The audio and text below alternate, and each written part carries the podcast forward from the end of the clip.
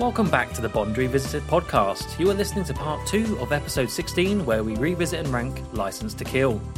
After escaping Dario at the bar, Bond and Pam go undercover to make a rather large deposit at one of Sanchez's banks.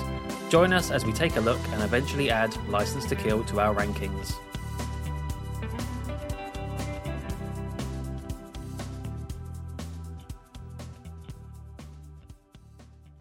So we then cut to oh, how did you pronounce it?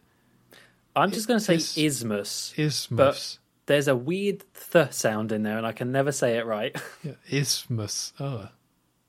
Yeah, so we got Isthmus City, um, and we get a load of shots of the city, and we see all these posters which are like Hector Lopez for Presidente. And we see a car arrive at a very big fo- fancy hotel, which is Bond and Pam. And their Bond is shown inside, showed one of the rooms, and Bond pretends that, ah, this is my executive uh, secretary, Pam Kennedy, I think she gets called. And Oh, we get oh god.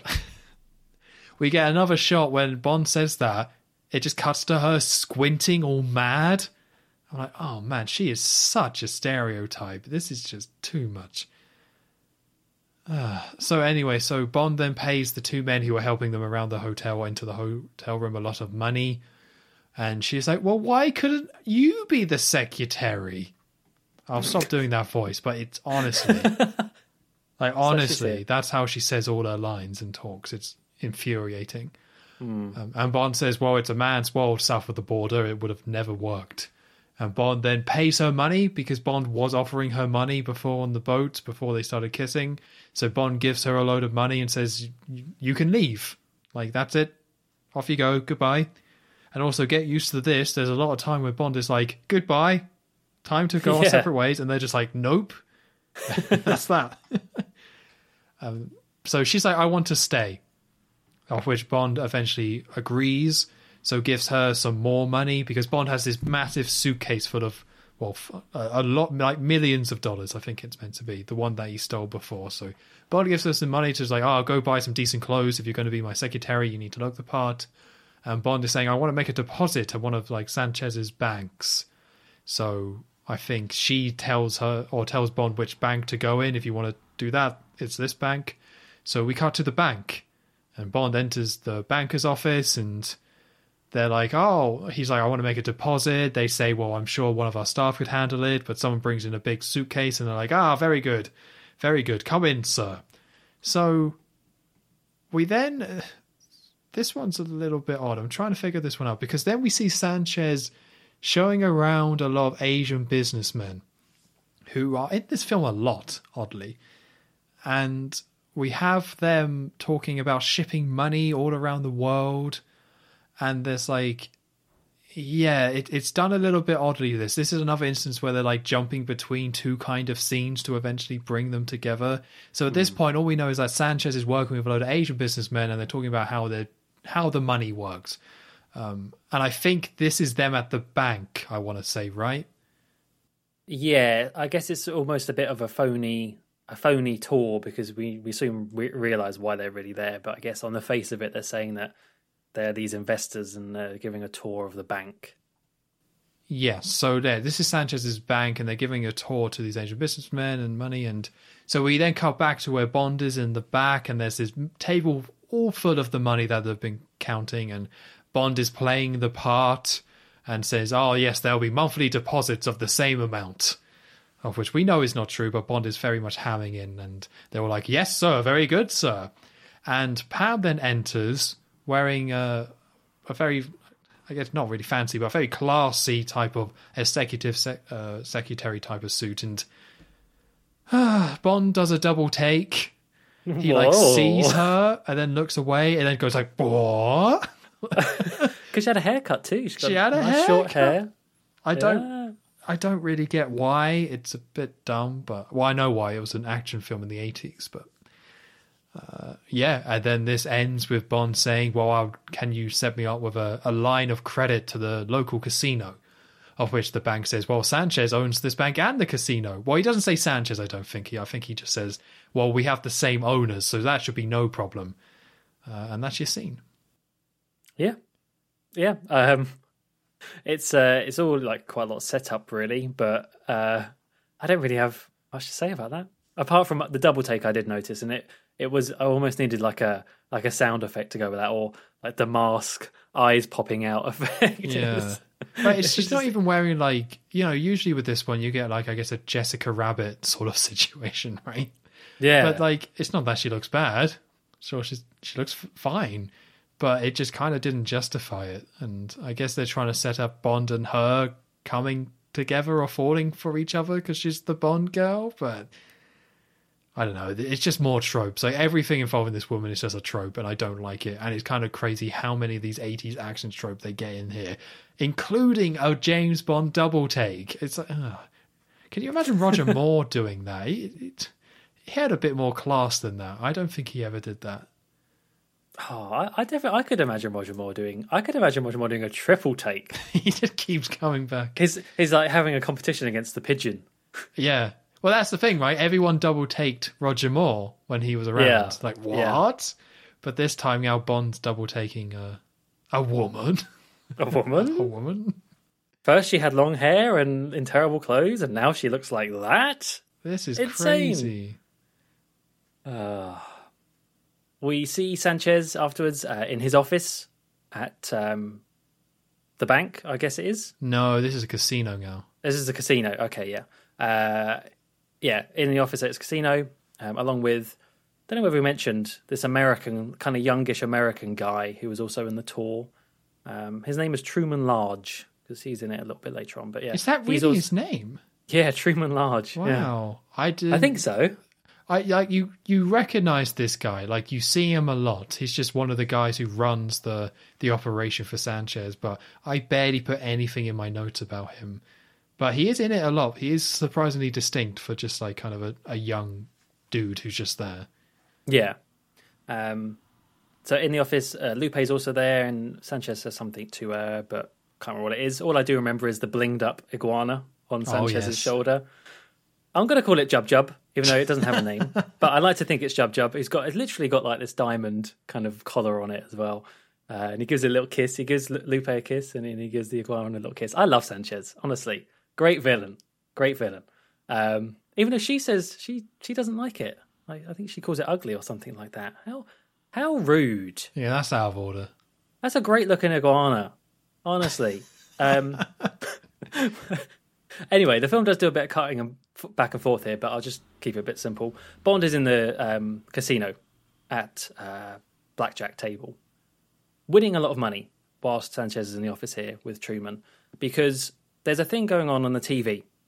Um, they're watching the TV, uh, and there's this Professor Joe, who is kind of he looks a bit like a like a preacher, or or you know, he's all in white and he kind of looks like a cowboy preacher. I don't really know how to describe him. yeah But, like um, one of those Americans like testify come and Yeah, it's like Colonel Sanders right but like friendly that sort of thing I guess Yeah, and he is on the TV doing what looks like a charity drive, like a sort of you know where people ring up and donate in, and and like a PBS charity drive thing in, in America.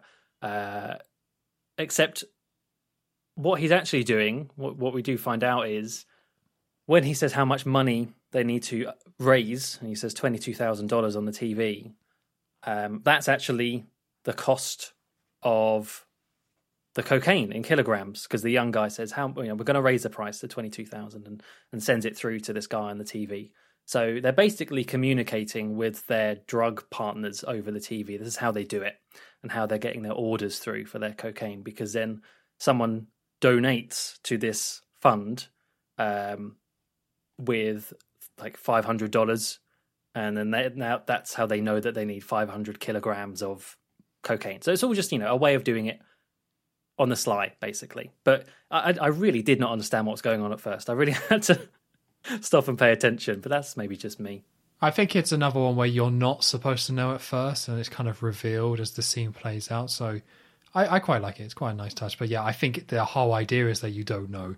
Just Sanchez watching this charity program and them talking in drug speak, and then yeah, it's quite nicely done. Yeah, I do like how you, you get a good idea of Sanchez's operation here. It's a very realistic. I mean, we don't really know his grand plan yet, but it does come to be that it is just another case of money. It's kind of like Living Daylight. So he just wants a lot of money. It's just dealing with drugs, drug trafficking, drug trading. Trading. It's all very, very real, realistic stuff that goes on. But we're just seeing it. Well, y- yeah, you're right, but it's not like just money because there's a lot of stuff at the end where it's like he doesn't care about money. It's just his, I guess, his empire, his power, right? I'm I'm not too sure. It's a little bit more nuanced like that. I don't think I could properly summarize it because he talks about loyalty as well. It's it's very much that like Mexican cartel sort of vibe, and it's very different for Bond. But yeah, it's it's part of what makes him such a great, memorable villain. Uh, so on the cameras, uh, they see Bond at the at the blackjack table, and one of the dealers nearby kind of sees him winning all this money and phones through to Sanchez. Um, it, they did do it one time, and then Sanchez says, "Just leave it, it's fine." And then Bond wins even more, so they do it again. Um, says like he's just won a quarter of a million dollars. So Sanchez says to uh, summons Lupe, and uh, we cut back to the table, and the dealer changes, and get this nice little card trick with, with shuffling, and it's Lupe who is now the dealer, um, who is there. I don't know why. I guess I guess from Sanchez's perspective, he's there to try and distract Bond to hopefully make him lose. But because Lupe does know Bond, she is telling him about how much danger he's in and that he should just go. You know, it's not worth it, sort of thing. Uh, Bond asks Pam to go get a martini for him. That's all her role is now, is just go get him a drink. Uh, and Bond asks about where Sanchez is and if Lupe can take him to go see Sanchez, which he does, even though she doesn't want to. Yeah, and you get a little gag here because Bond orders it like shaken, not stirred, because it's the vodka Martini. Then you have Pam at the bar. It's like, I want it shaken, not stirred, but she like mimes it out. for some reason. Yeah, yeah. And then she gets it and then sees Bond walking off and uh, with, with Lupe, so she just nicks it. Yeah. Does she like grimace at it? Yeah, she, I don't think she likes it. Yeah, that's a nice little, that's a funny gag. I'll, I'll give him that one. It's not even the first. It's not even the only neck drink, or yeah, drink necking we get in this film either. uh, there's one later on. Anyway, uh, Bond is taken up to go see Sanchez in his office, where he sort of. Sanchez is obviously wondering who this guy is and, and why you know, does he have the confidence to just waltz in and start asking questions and everything because Bond is very much he's laying it on thick. He's he's you know really it's big cojones as Sanchez says coming in and, and asking about you know how uh, basically he could be very useful to Sanchez. Um, I think he's got his passport as well, which Sanchez takes hold of. Uh, and, and doesn't give back. He keeps that. But yeah, Bond is basically just kind of selling himself, saying, I could be really useful to you, of a man in your position. Uh, I don't think he quite says yet who he is exactly, because instead he just says he's a, or Sanchez says he's a problem solver, and Bond says he's a problem eliminator. If you catch my drift, nudge, nudge, wink, wink. Say no more, say no more. Say no, more. this, this is more such a Bob laughing, by the way. Once I once I tuned into it, I couldn't couldn't miss it. Um, but yeah, he does also. Bond is also looking looks outside the window whilst he's in Sanchez's office, kind of like strutting around. Um, but yeah, eventually Sanchez just says, uh, "Go back to the casino," um, and you know, well, get in touch or something along that along those lines, and, and says to one of his goons to go uh, investigate this man using his passport. But you you soon find out outside the casino with Pam, back with Pam, that that was just a way of inspecting the window um, to his office. And Bond says that yeah, there's like two inch thick bulletproof glass behind off uh, behind Sanchez, so you'd need explosives to get through that sort of thing, basically. So it's all just a way to to get some info, get some intel. Yeah, because that's what I kind of when he was talking about that, it kind of brought me back down to earth for a little bit because normally Bond is there to like investigate, and a lot of this is a very Bond setup, right? He's in the black tux, he's wearing the bow tie, he's in a casino, he's he's being he's drinking his vodka martini. Like this is where I kind of say or said before about how this film does very aggressively say like, no, look at this Bond stuff, like guys, like look at this uh, because this kind of scene is very James Bond in terms of what he does anyway. Um, but then I kind of like, oh yeah, he's just trying to shoot the guy. Yeah, like this was all just to scope out the place to assassinate him, and uh, yeah, that brought me back to that same old feeling of it not quite feeling like Bond. not necessarily a bad thing. At, but for this scene anyway. Uh, but yeah, it did bring me back a little bit. But it's just very enjoyable seeing Bond and Sanchez talk. Like Sanchez just has this natural. I think I might have said this before about the whole dictator like charisma aspect. How people watch documentaries about dictators and serial killers, and they're always like come across as either super creepy or really charismatic and just Mm. likable in a weird way. And that's what Sanchez has. He kind of oozes that quality of an absolute monster, but a monster you don't find yourself hating. Uh, so having kind of Bond, who is someone obviously you like as well, and him bounce off each other, it's it's good tension. It's it's interesting. It's it's just interesting having these two men in a room, kind of talking like this. Yeah, and I, I like what this this whole setup leads to in the film, which is that Bond and the villain actually are kind of uh, not allied, but but you know, there's not an immediate. The villain knows who Bond is. Bond has to avoid him at all costs, sort of thing. You do get a bit. This this the film. This gives the film a chance to have the two together quite a lot because they are not enemies at this point. Yeah, and it's like Bond being a bit of a spy as well, like Bond pretending to be somebody else.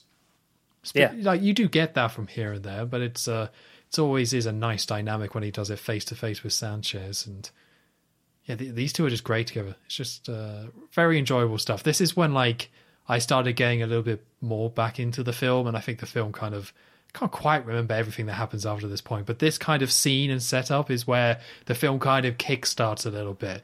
They're not in the Bahamas anymore. They're in a new location. They don't do a very good job of setting up that location, but you're in a casino. You're learning more about uh, Sanchez and his operation. There's an iguana that's all blinged out. It's uh, it's getting back on track again. Yeah, yeah. No, I really I like the whole scene in the casino, and uh, it's a nice looking casino as well. That always helps. You've got to have a nice looking casino. I've moaned in the past about ugly looking casinos. This is a good one. Uh, and also, one quick thing to mention is as they're walking outside, um, Bond and Pam down the steps, there is this man watching them.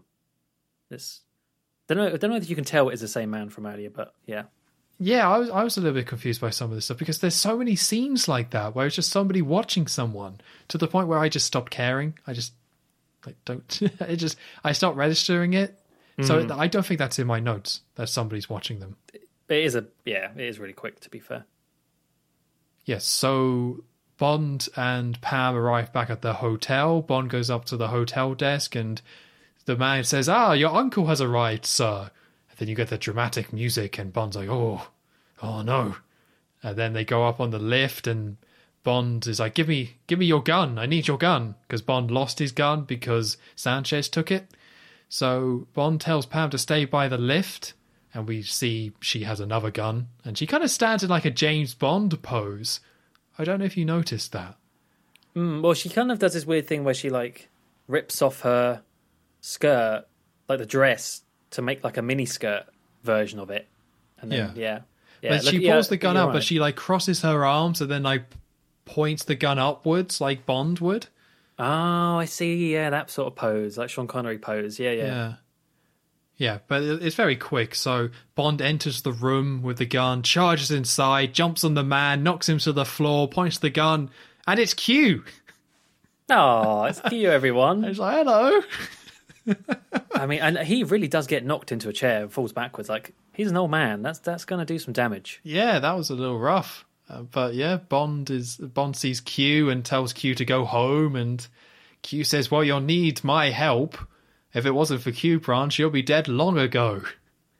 And we get True. a little scene of Q gets his big bag out, and it's a big bag of gadgets.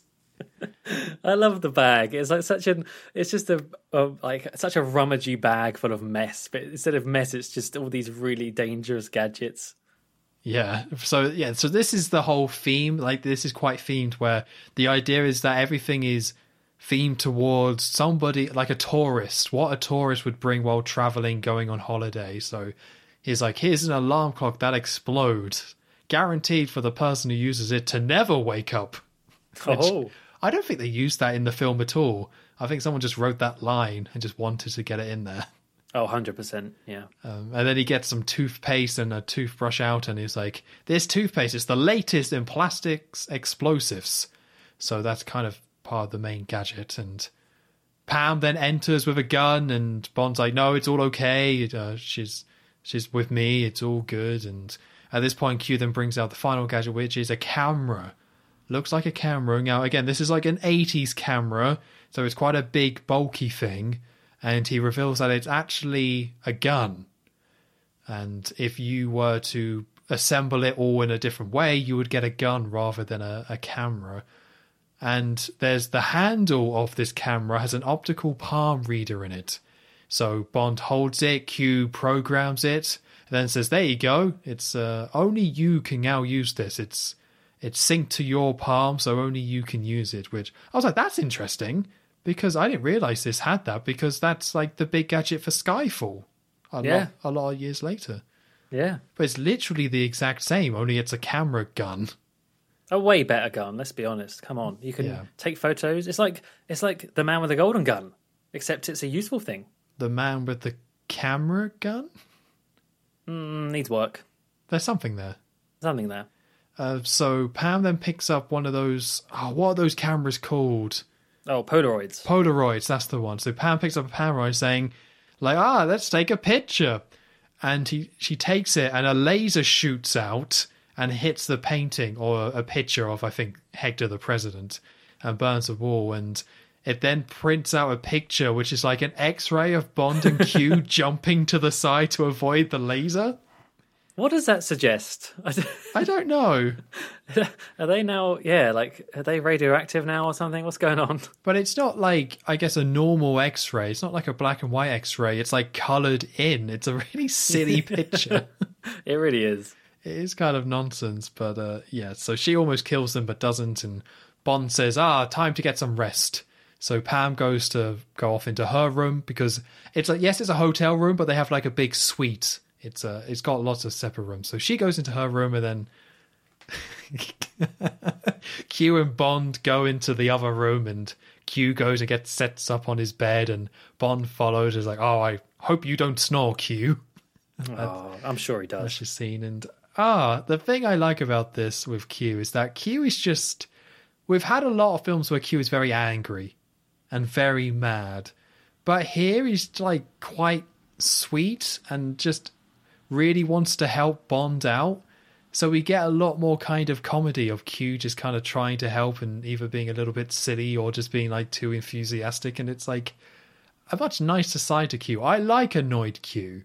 I don't mind Q ha- like being annoyed by Roger Moore or something, but it's kind of really nice, especially in this film, to have Q just being like a bit more happy-go-lucky and just like trying to do his best to help out Bond. It's really nice. Yeah, and just the context of why he's even there as well, where because Bond does ask how you know how did you find me sort of thing, and uh, Q does say that Moneypenny gave him the location, and just the idea that you know they're all there, they're looking out for Bond, they do care. Uh, Bond's, uh, I mean, Q's doing this sort of, he's also going rogue to an extent because he's like, I don't think Ems knows that he's there. He says that he's on leave. So yeah, Q does care about Bond, and it's nice to see these little moments like that. Yeah, it's very nice. They are just setting it up later though for where Q gets his legs bitten off by a shark. Oh, well, that, no, it's that's all fine though because then he, he gets the gadget leg, Ah, yes. so it all works out in the end. Inspector Gadget style legs. Yeah, Can you imagine how like I would have switched this film off if it was Q instead of Felix getting his legs bit off. oh, oh, 100 percent. Just uh, just instantly like nope. Done. Oh, Joe, you know what? And I bet there was even a momentary thought of something like this because I bet they would have thought, well, you know, he's getting on now, this actor. Maybe it is Can we- time. Give me the old heave ho. Maybe it is time to write him out, and then that's how they do it. Could you imagine? Riots. Actual riots. There would be riots in the street. Oh, Oh, no, that. he stuck around for a bit longer. Thank God. Yeah, because yeah, this is one of my favorite kind of performances of him as well. It's it's all out Q. It's all out Q. So after that, we never find out if Q snores. Sadly, I would guess scene. yes. yeah, definitely. I wish we got the next scene where Bond has like really tired eyes, just looks really tired, and Q's there smiling. Oh, great night's sleep. Yeah, just go full 80s action comedy. Why not? We're not that far Yeah. away at this point. So we see Sanchez is having a meeting with the Asian businessmen that we saw before. So Q is waiting outside with a car. So this is the casino, right? Isn't it? It's still the casino. Yeah.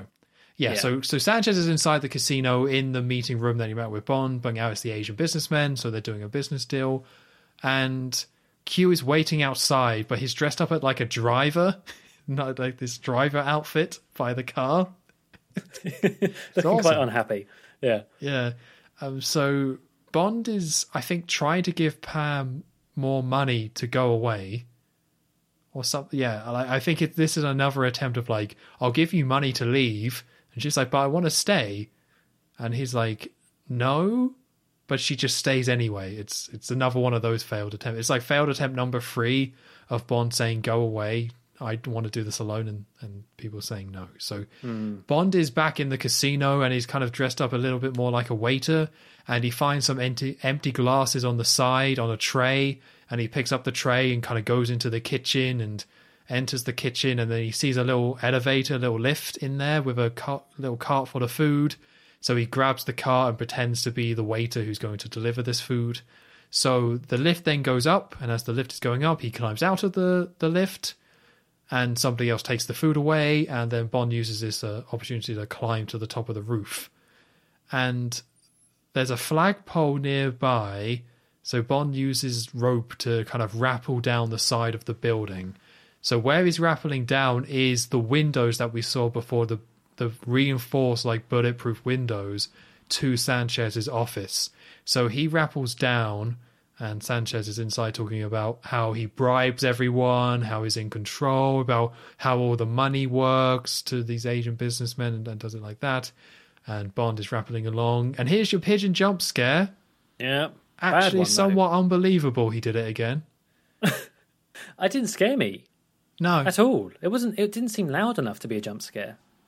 no, he just got it in that Bond. Just there's a pigeon, and it just startles Bonds a bit. It's like, oh, ooh. In terms of John Glen bird jump scares, I'm going to rank it quite low. I would. Yeah, uh, superfluous. Yeah, I, I kind of liked the one in the last film a little bit. This one felt a bit forced. Oh, 100 percent. Yeah, we we- the the one in the last film, all winners. Love them all. When it's- The bird, the oh no, the cat was in A View to a Kill. Never mind. Never mind. Um, so the head of security, because the pigeon flew off, it makes a sound. So Sanchez's head of security checks the window, doesn't see anyone, and walks away. Do you know what this guy's name is? Because he actually does become a character. This Another guy's one. name is. Uh, where's oh I called him right hand man here, but That's I do know his name is Heller. Heller. Heller, yeah.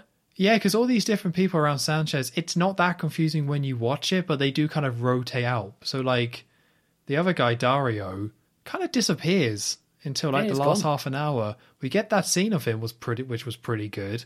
He now kind of disappears for instead this head of security guy, and it Yeah. kind of means that there's no real henchman in this film. There's like half henchmen, but they've completely kind of stepped away from it.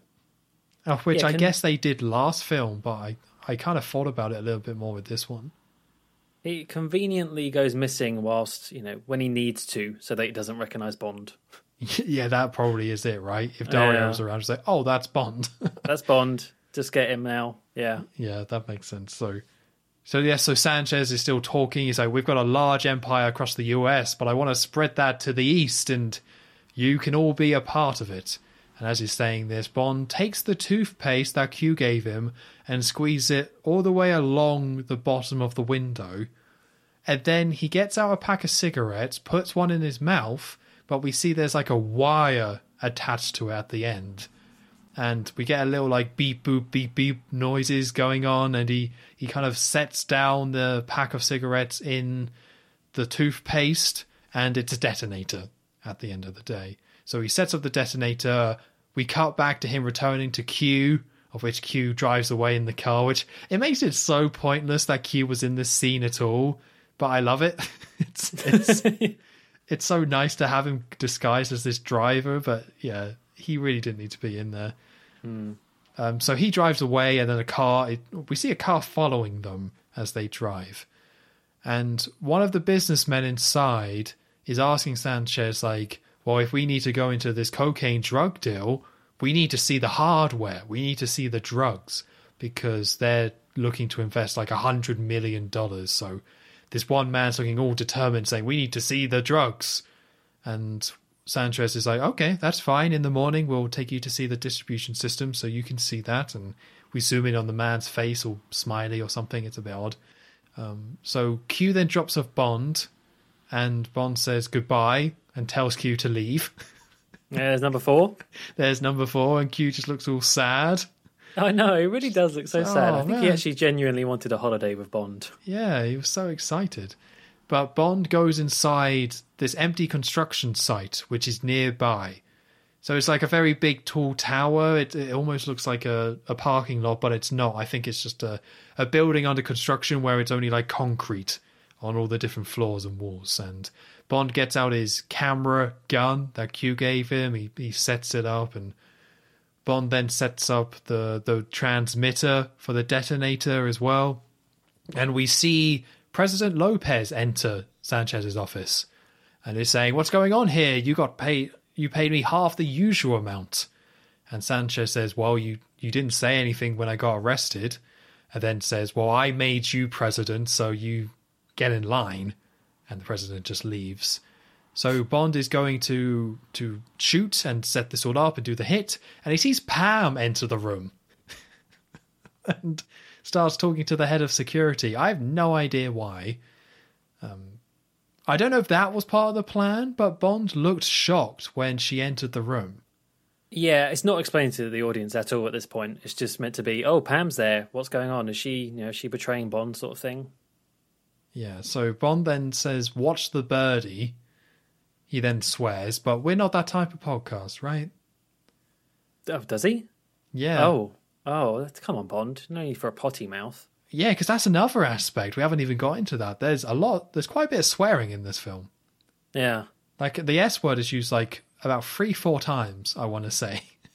quite in your face as well, not hidden.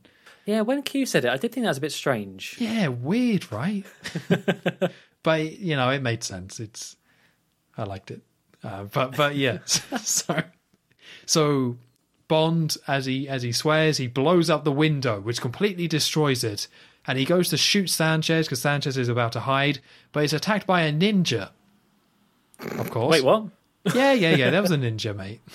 Oh, yeah, right. I guess the idea is that the person who was following them in the car was actually a ninja driving a car, which you're not very hidden if you're a ninja gear driving a car. But anyway, um, so there's a little bit of a fight. The ninja knocks down Bond. Uh, the ninja tries to shoot Bond with the gun, but of course it's programmed to Bond's hand, so he can't shoot, so it doesn't work. It's like, oh, your gun's broken. Um, and then a second ninja shows up and shoots a net like Spider Man from his sleeve, which covers Bond. And then he's trapped, and they knock out Bond, and yeah, he's now been knocked out and captured by these ninjas. It's a it's a pretty cool scene. I definitely like this idea of Bond having this like assassination attempt. The ninja stuff is a bit too dumb for me. Again, I don't Oh, yeah. the tone is just a bit all over the place sometimes. I didn't think they literally needed to be in like full ninja gear. Like I think you they could have put a little bit more like appropriate costumes because they're dressed like somebody from like You Only Live Twice or The Man with the Golden Gun. Like it's very comical city ninja gear, and I just don't know why they did that. I don't know why. It's yeah, it's too much. It's too much. This could have been quite good, I think. Uh, Bond being, you know, Bo- Bond thinks he's in control, but he's not. There's there's other stuff at play here, and he's part of a, you know, there's always a bigger fish sort of thing, and there's other stuff going on. Love that element, but when it's when it's revealed in this way, where there's literal ninjas attacking him, oh no, no, no, thank you. You could have just just have just have assassins. Just make them look scary and evil. Uh, that's fine. But yeah, I think that's all you needed, and it didn't even need to be a fight. I would have been for them just knocking Bond out as he goes to shoot, but yeah, we get another little bit of a fight scene between these two, and it's just kind of lame, really, just a little bit lame. I've said it before, and we'll say it again: the fight scenes is, are still just a bit whatever. Like they they're trying, but none of these are that interesting. It's not like we get an interesting fight between Bond and the ninja. There's just a little bit of a fight. They try and use the gun. They capture him with a net, and that's it. So Yeah, but I like the idea. Yeah, everything up to the ninja is pretty cool. I like the idea of Bond setting up this plan. I like the idea of Q being there in general. Um, so cool idea, just uh, fumbled at the end of it. Yeah. Once Bond has been knocked out, we see a car being driven to this uh, um, like house, kind of very far away. This kind of dilapidated house in the middle of nowhere. It looks like, and Bond is taken out of the trunk. He's been um, yeah knocked out and put in there. Uh, so he's taken into this building and put on like strapped to a table. Um, and there is they're looking at there's his, there's the guy from the business table and there's also another guy a british sounding guy because they're looking at his gun and they're wondering who would have a gun such as this and this british guy recognizes it and says that's that's on that's her majesty's, majesty's uh, service weapon sort of thing so this must be bond and so i guess this is the guy that m told to go find bond or go to uh, alert bond uh, alert that Bond is in the area of Isthmus City because that is what it says to Moneypenny, I think, earlier on.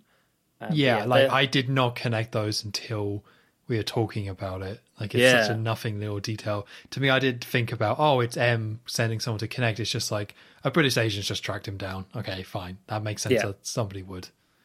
And he's obviously there to take Bond back, um, bring him back in and, and stop him and all this stuff that he's up to.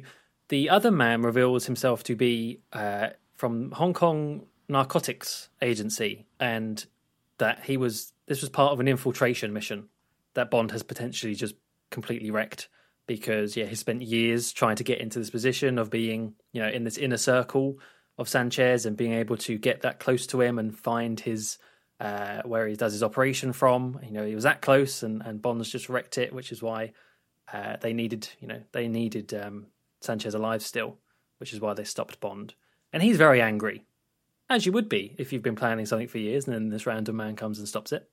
Uh, but uh, as they're all, you know, still being angry, uh, a tank arrives. Is it a tank? I wrote down a tank. Is it really a tank? Yeah, it is just a straight up tank. It's just it's like the. It's meant to be like the military of this, not island, or maybe it is an island, but yeah, it's just the the country's military. I wrote down and I was questioning my own notes. Uh, yeah, a tank just starts to attack this building and it's it is Sanchez and and all of his henchmen um, who come in and, and blow up this building, and the British agent gets crushed uh, by like the debris, and uh, there's this other like ninja lady that tries to fight one of them, and she just gets shot at um, by Sanchez and, and Heller who are there. Um, they Sanchez and Heller come in and they see uh, the Hong Kong man kind of collapsed in a pile of rubble, but still alive and uh, they obviously want to start questioning him and working out what's going on. But he's got a cyanide pill, so he takes that and starts frothing at the mouth. And Heller very, I always hate when films have to do this, where they're like, "That's cyanide." Like, well, oh no, cyanide. Really? really? I, I, hadn't have known that. Um, it was rabies. So, yeah, just very very quickly onset rabies. Um, so yeah, that guy kills himself, and then they spot Bond strapped to the table, uh, and take him. So it's kind of at this point where I, am trying to take you guys on the journey that I was having here with this film because it was a little bit of a complicated one where there's been a, quite a lot of complaints about this, but recently it's been more positive and talking about building it back up. But this is when I was like, this scene still didn't feel very James Bond to me, but I was kind of like switching gears to just starting to just kind of enjoy it as just like this 80s action film because I think the plot and all this stuff about the double crossing is pretty cool and pretty good, and it's not a million miles away from James Bond, but it felt just enough for me where it just didn't quite feel like Bond. But I was starting to get into it more, but not really as a Bond film, just taking oh. it as just like an 80s action film instead. Because I do think this stuff is cool, but yeah, didn't feel very Bond. Like the woman that you were describing before, who like the the Hong Kong agent tells her like don't let them take you alive and she starts like attacking one with like karate or something and then she just gets shot. It's like that I would expect that in an 80s action film. I wouldn't expect that in a Bond film. But again, I think this is now just becoming a pretty good 80s action film. So I was uh, I was enjoying what was happening. Uh, I don't know. I don't know. For me, I think I was still I think I still wanted it to be more. I guess maybe I'm just not a fan of that sort of film anyway, but of like sort of generic action. But it's just at this point I was just because I'd forgot I'd forgot this whole ninja bit, and and then there's this oh a tank suddenly appears and it's like what is going on? What is going on right now? I just knew that the whole tanker stuff was coming up for the end. I was like, I just I know that bit's good, so we'll just wait it out. Like just just patience, patience. But yeah, I, I, I don't think I could enjoy it in quite the same way, unfortunately. I think that's fair, but yeah, I, I, I guess the overall point is that you need a gear shift. Like, I think this film becomes a pretty solid, fun 80s action film, but obviously you're watching a Bond film. So whether you can make that gear shift is going to really determine about whether you're going to enjoy this or not. Mm. And I was getting to the point where I was like, yeah, okay, I like I've kind of accepted that maybe this isn't what I wanted it to be, but I can I guess take it for what it is. But yeah, I also totally understand why you'd just be like, yeah, this is just not quite what it should be. This is just something a bit different. Yeah, that's exactly it. So they have grabbed, or they see Bond still alive on the table, and we just hard cut to Bond in a very lavish looking bed. He wakes up in the sheets, and the first thing you see is this hideous hideous looking fish man thing. What, What was is that? that? I don't know. It's horrible.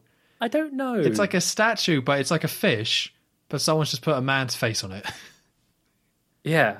I mean, yeah. Th- this place does turn out to be uh, Sanchez's home, so it does go to show that money cannot buy taste. Clearly, because that is you. Oh, that would be nowhere near my my home. It's terrifying. Can you Uh, check yeah. the the official Bond merchandise store see if you can buy them? A prop re- replica of this hideous looking fish statue. Yeah, from License to Kill.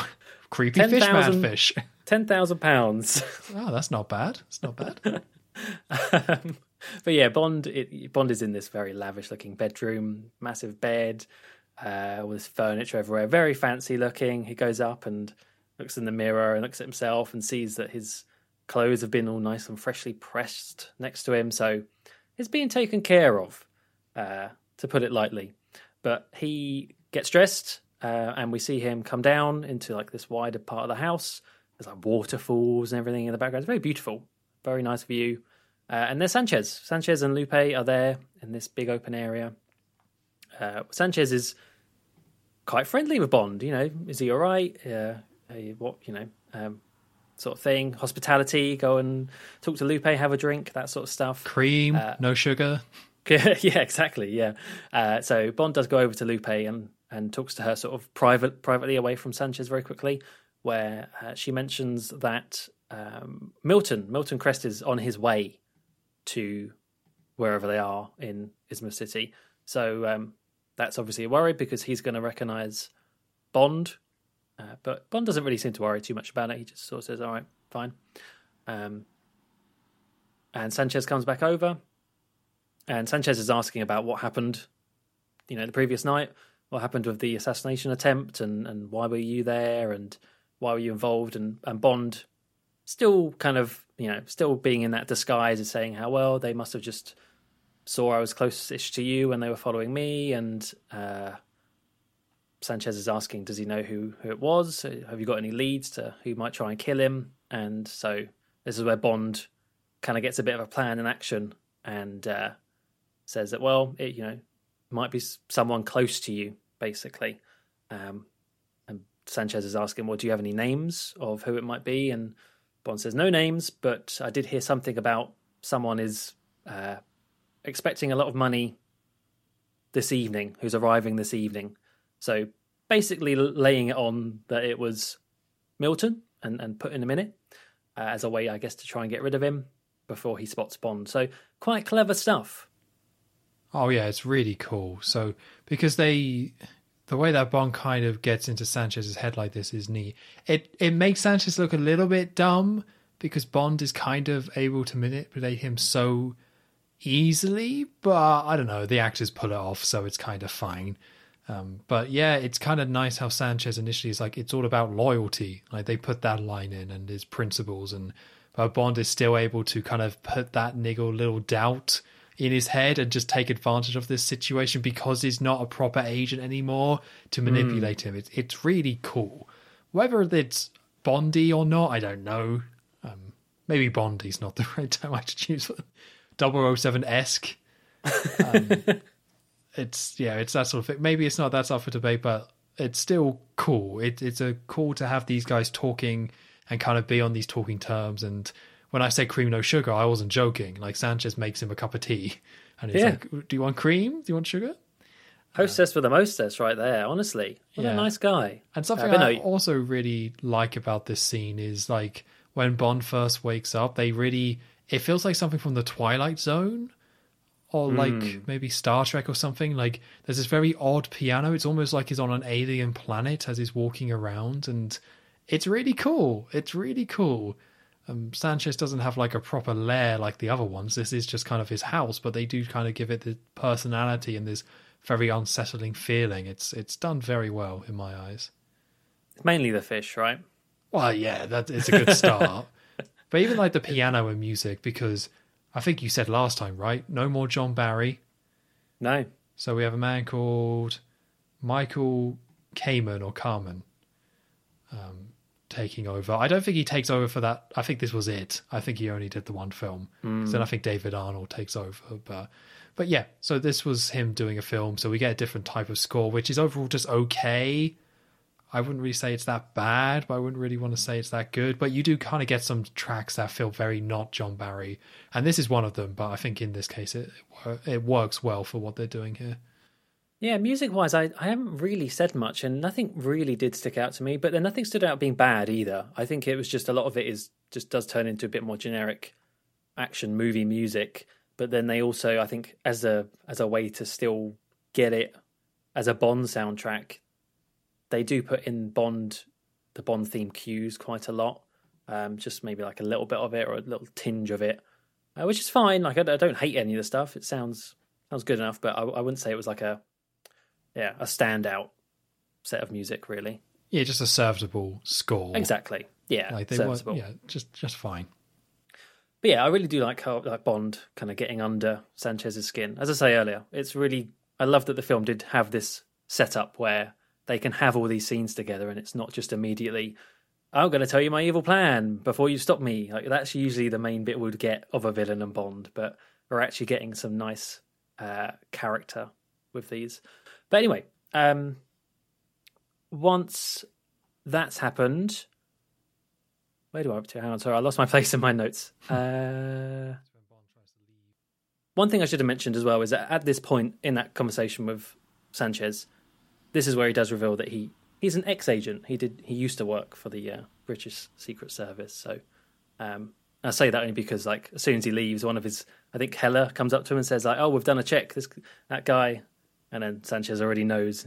Yeah. Anyway, um, Bond is uh, with Lupe. I think. Yeah, I think Sanchez just says, "Go, go talk to Lupe for a bit." Um, and she tells him that there's guards everywhere and it's not very easy to escape, but Bond needs to get out. He's very adamant about that. So uh, she helps out. She distracts one of the guards like by dropping a bag, um, letting Bond get past him, and then she says she's going shopping and she's going to go on the boat, go out to shopping. And this this poor guard is like, "No, Sanchez asked me to protect you or like stop you," and uh, he's go- he's not going to have a nice evening. I have a feeling. Um, but yeah, she drives off in the boat, and we see that Bond is like hanging on to the side of the boat, uh, literally hanging on to the side and like getting splashed in the waves as uh, um, Lupe drives back to the coast. Yep. Yep. All right. Um, and then we're back at the hotel uh, where Pam and Q are at, and Bond Bond storms in. Um, remember the last thing Bond's seen is Pam in Sanchez's office, or he's talking to Heller in Sanchez's office at the casino. So Bond uh, storms in and, and like brings Pam, forces Pam into the bedroom, and throws her on the bed, and uh, he's like threatening her. You know, why were you there? What's going on? Oh, good luck with this, Joe. I good luck right. with this. No, I've got this. I've got got, it? this, Tom. All right, I've got let's this go. Let's see it. because this is this is one of those scenes. It's not quite as bad as Octopussy, where I got it Mm. completely wrong, where you get just a just far too much information in literally one or two sentences. Uh, I, th- I I did catch on to this a little bit better, and I, I even made sure afterwards. so, um, basically, the reason my Pam was in the office talking to Heller is because uh, they had found out that Sanchez was planning to buy four Stinger missiles from the Contras. Ah, it was the Stinger missiles, of course. Yeah. Of, yeah, Roger Moore, of course. and uh, the DA back in America somewhere had basically set up this plan with Heller, where if Heller stole the Stinger missiles back, um, he would be uh, what's the word? Immune. He would have immunity from you know any legal repercussions because otherwise, if someone tries to get him back off Sanchez, he says he's going to blow up a, a plane, like a passenger plane. So it was a way of Heller doing it from the inside, getting the Stingers back, and I guess getting out of uh, this crime circle that he's in with with Sanchez. Uh, so that's what Felix had signed off. That's what he was giving Pam way at the beginning. Was that the DA had given this approval, and Pam was there to tell Heller about the plan. Except Bond got in the way. Bond tried to kill Sanchez and sort of ruined everything and panicked Heller, and now has backtracked on the deal. That sounds right. I honestly, right, with the Octopussy one, I tried, and I feel like that did help. This one, I was like, I'm not typing this. I'm not. I'm not going to take any of this in because it's so much. And also, she's saying it on the bed while Bond's giving her the old shaky shake, and she's like, ah. The old shaky shake. So yeah. it's not even like Octopussy and Bond having a conversation. It's like very panicked and rushed, and I just didn't pick up. I didn't know Heller was involved at all. I didn't try because I wasn't fair. interested. No, that is which fair. didn't affect the rest of the film at all. So I'm kind of glad I did. I, it was only because of Octopussy I just thought, right, you know what? I'm not letting this happen again. So, but uh, really, for all intents and purposes, it is just setting up that uh, uh, it's just what we saw of the Hong Kong agent. It's another situation where Bond has meddled. He's in something that he doesn't realize. There are other things. There are other things at stake in in the midst of his personal vendetta, and and you do get a bit of a reaction from Bond when Pam says this and she storms off, and there is a you know a close up of Bond where there is a seemingly a bit of remorse that he is he's screwing all this stuff up. He maybe he's gone too far with this. I don't know. I don't buy it though. That's No? the problem. I, have. I don't buy this because on what they don't think Sanchez being killed is a good thing. Of course, it would have been. Obviously, they can't sign off on that, but I think that's ridiculous. Like, why would the Hong Kong police stop Bond from killing Sanchez? And why would Uh, she want that to stop? Like, I don't get. I don't buy it. Like, maybe they don't agree with what it's doing, but everyone just seems like, well, I was doing my thing and you ruined it. Like, it's not necessarily like the right thing, you know? Like, usually with these revenge stories, somebody's like interrupting a better outcome and the right, you know, doing things the right way. But I think Bond is maybe he's not doing it the right way, but he's doing something pretty good. Killing Sanchez would help a lot. So I just don't buy that he might be annoyed by it. It probably would have been a really good thing if the Hong Kong police let Sanchez be killed. That would have helped a lot. Yeah, I think the problem is I don't. I- see what they're trying to do, and I think they could have done it better. Like you say, if one was more obviously the the better result, I think it would have worked on a stronger level. But I just think they didn't need to as well. I just think they're getting a bit. It's just getting a bit like muddled now with all these. It's just okay. We get the idea. Bond Bond is in the in the thick of it, but it's like two fairly back to back. It's just too many. Yeah, I agree. And also, you missed a really another great Q moment as well, where before Bond arrives at the hotel, you have Pam and Q sitting all sad in the hotel. And then Pam's like, Oh, I wonder where James is. And Q gets like, Oh, don't worry. 007 always comes back. It's like, oh, oh, bless his heart.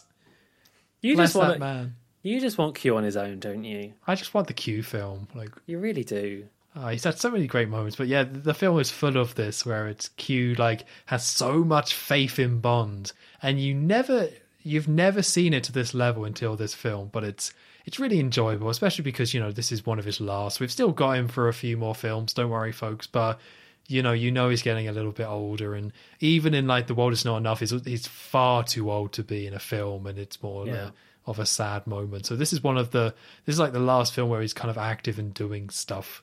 Um, so it's really nice that we get this kind of moment here. Really, really nice stuff from Q. Yeah, some great Q bits in this film. Uh, very quickly, just to end off the scene in the hotel. Um, once Pam has like left, stormed out the, the bedroom, Bond. Bond says that uh, we'll meet at the harbour at the, you know this evening, sort of thing, in X amount of hours, um, and he goes and withdraws all the money from the bank. He needs all the money now. He's all the cash, so he goes and withdraws that from the bank. Yes, he's coming up with a plan, but we don't get told what that plan is. Yeah. So we then cut to night, and we cut them going to a dock. There's a lot of docks in this film. Mm. I keep, you know, we keep saying, oh, then they're at the docks, but probably that's just a given at this point. This whole film is nothing but docks. Um, so we then see Q driving a boat in like captain gear, or not captain gear, but like sailor gear. He brought a lot of Yeah. costumes. But yeah.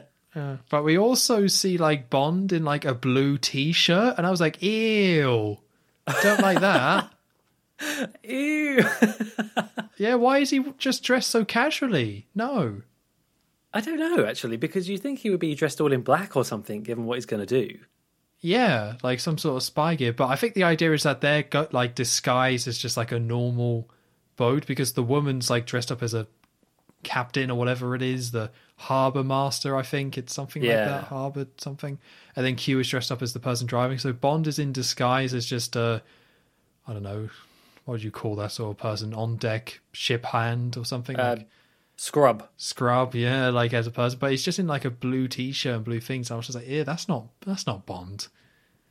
You've gone too far this time. Now they've gone too far. The fish face was fine. Now they've gone too far. Yeah, didn't mind that.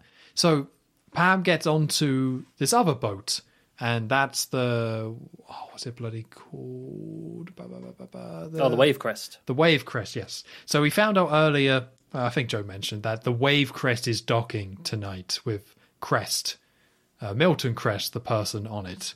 So they like somehow she gets onto that boat and is taken onto the bridge, and then she is able to take command of that boat from the captain. And there's a little bit of thing saying, "Oh, a woman driving up." No, surely not. Sure, couldn't be. Couldn't be. Um, but she takes over the boat, pretending to be like the harbour master. And we see Sanchez is waiting on the dock, waiting for the wave crest to arrive. And she then just decide, like, they're like, hey, what are you doing? Aren't you going in a bit fast? And she's like, not fast enough. And turns on the accelerator to force the, the boat to crash through the dock. And she's able to just kind of run away. And yeah, they just don't stop her, I guess Bye. yeah. Uh, so the boat crashes through the dock. It's not a big explosion. It's not like a Speed 2 situation, just a little bit of a crash. And she looks at the map and is exploring the boat, trying to find somewhere. And we see Crest is here. We do see Crest is around. So nearby, Bond and Q dock the little boat that they're in, and Bond dives into the water. And Pam gets to the bottom of the wave crest, where the probe was before, and the pressure uh, container or whatever. Um, she opens that up, and Bond swims up and out uh, out of it. So Pam has led Bond onto the boat by opening up where the probe hatch kind of is. So Bond then Bond has a rope, and he had like it's like a con- like a I don't know what you would call it, but it's like some sort of package that's covered in ropes, like completely Yeah. wrapped around. Yeah, I don't know how you describe that either. Yeah, so it's some sort of container covered, yeah, covered in ropes. So Bond is carrying a rope with him and swam from his boat to the wave crest, climbs on board, then starts pulling on the rope, and Q kind of throws the package overboard so Paul Bond can pull it onto the ship. And we see Sanchez and Crest meet up, and Sanchez is like, "Well, we've been you've been having problems, I see," and ask about the money that Crest owes him. So we know from before that Bond stole a ton of money, and he's now coming to ask Crest, "Where's that money that you owe me?" So he orders the men to look around for a safe to try and find where the money is. I think Sanchez asked Lupe as well, like where would the safe be? And she's like, I'm not sure. Maybe check down below. And we have Sanchez kind of listening to Crest.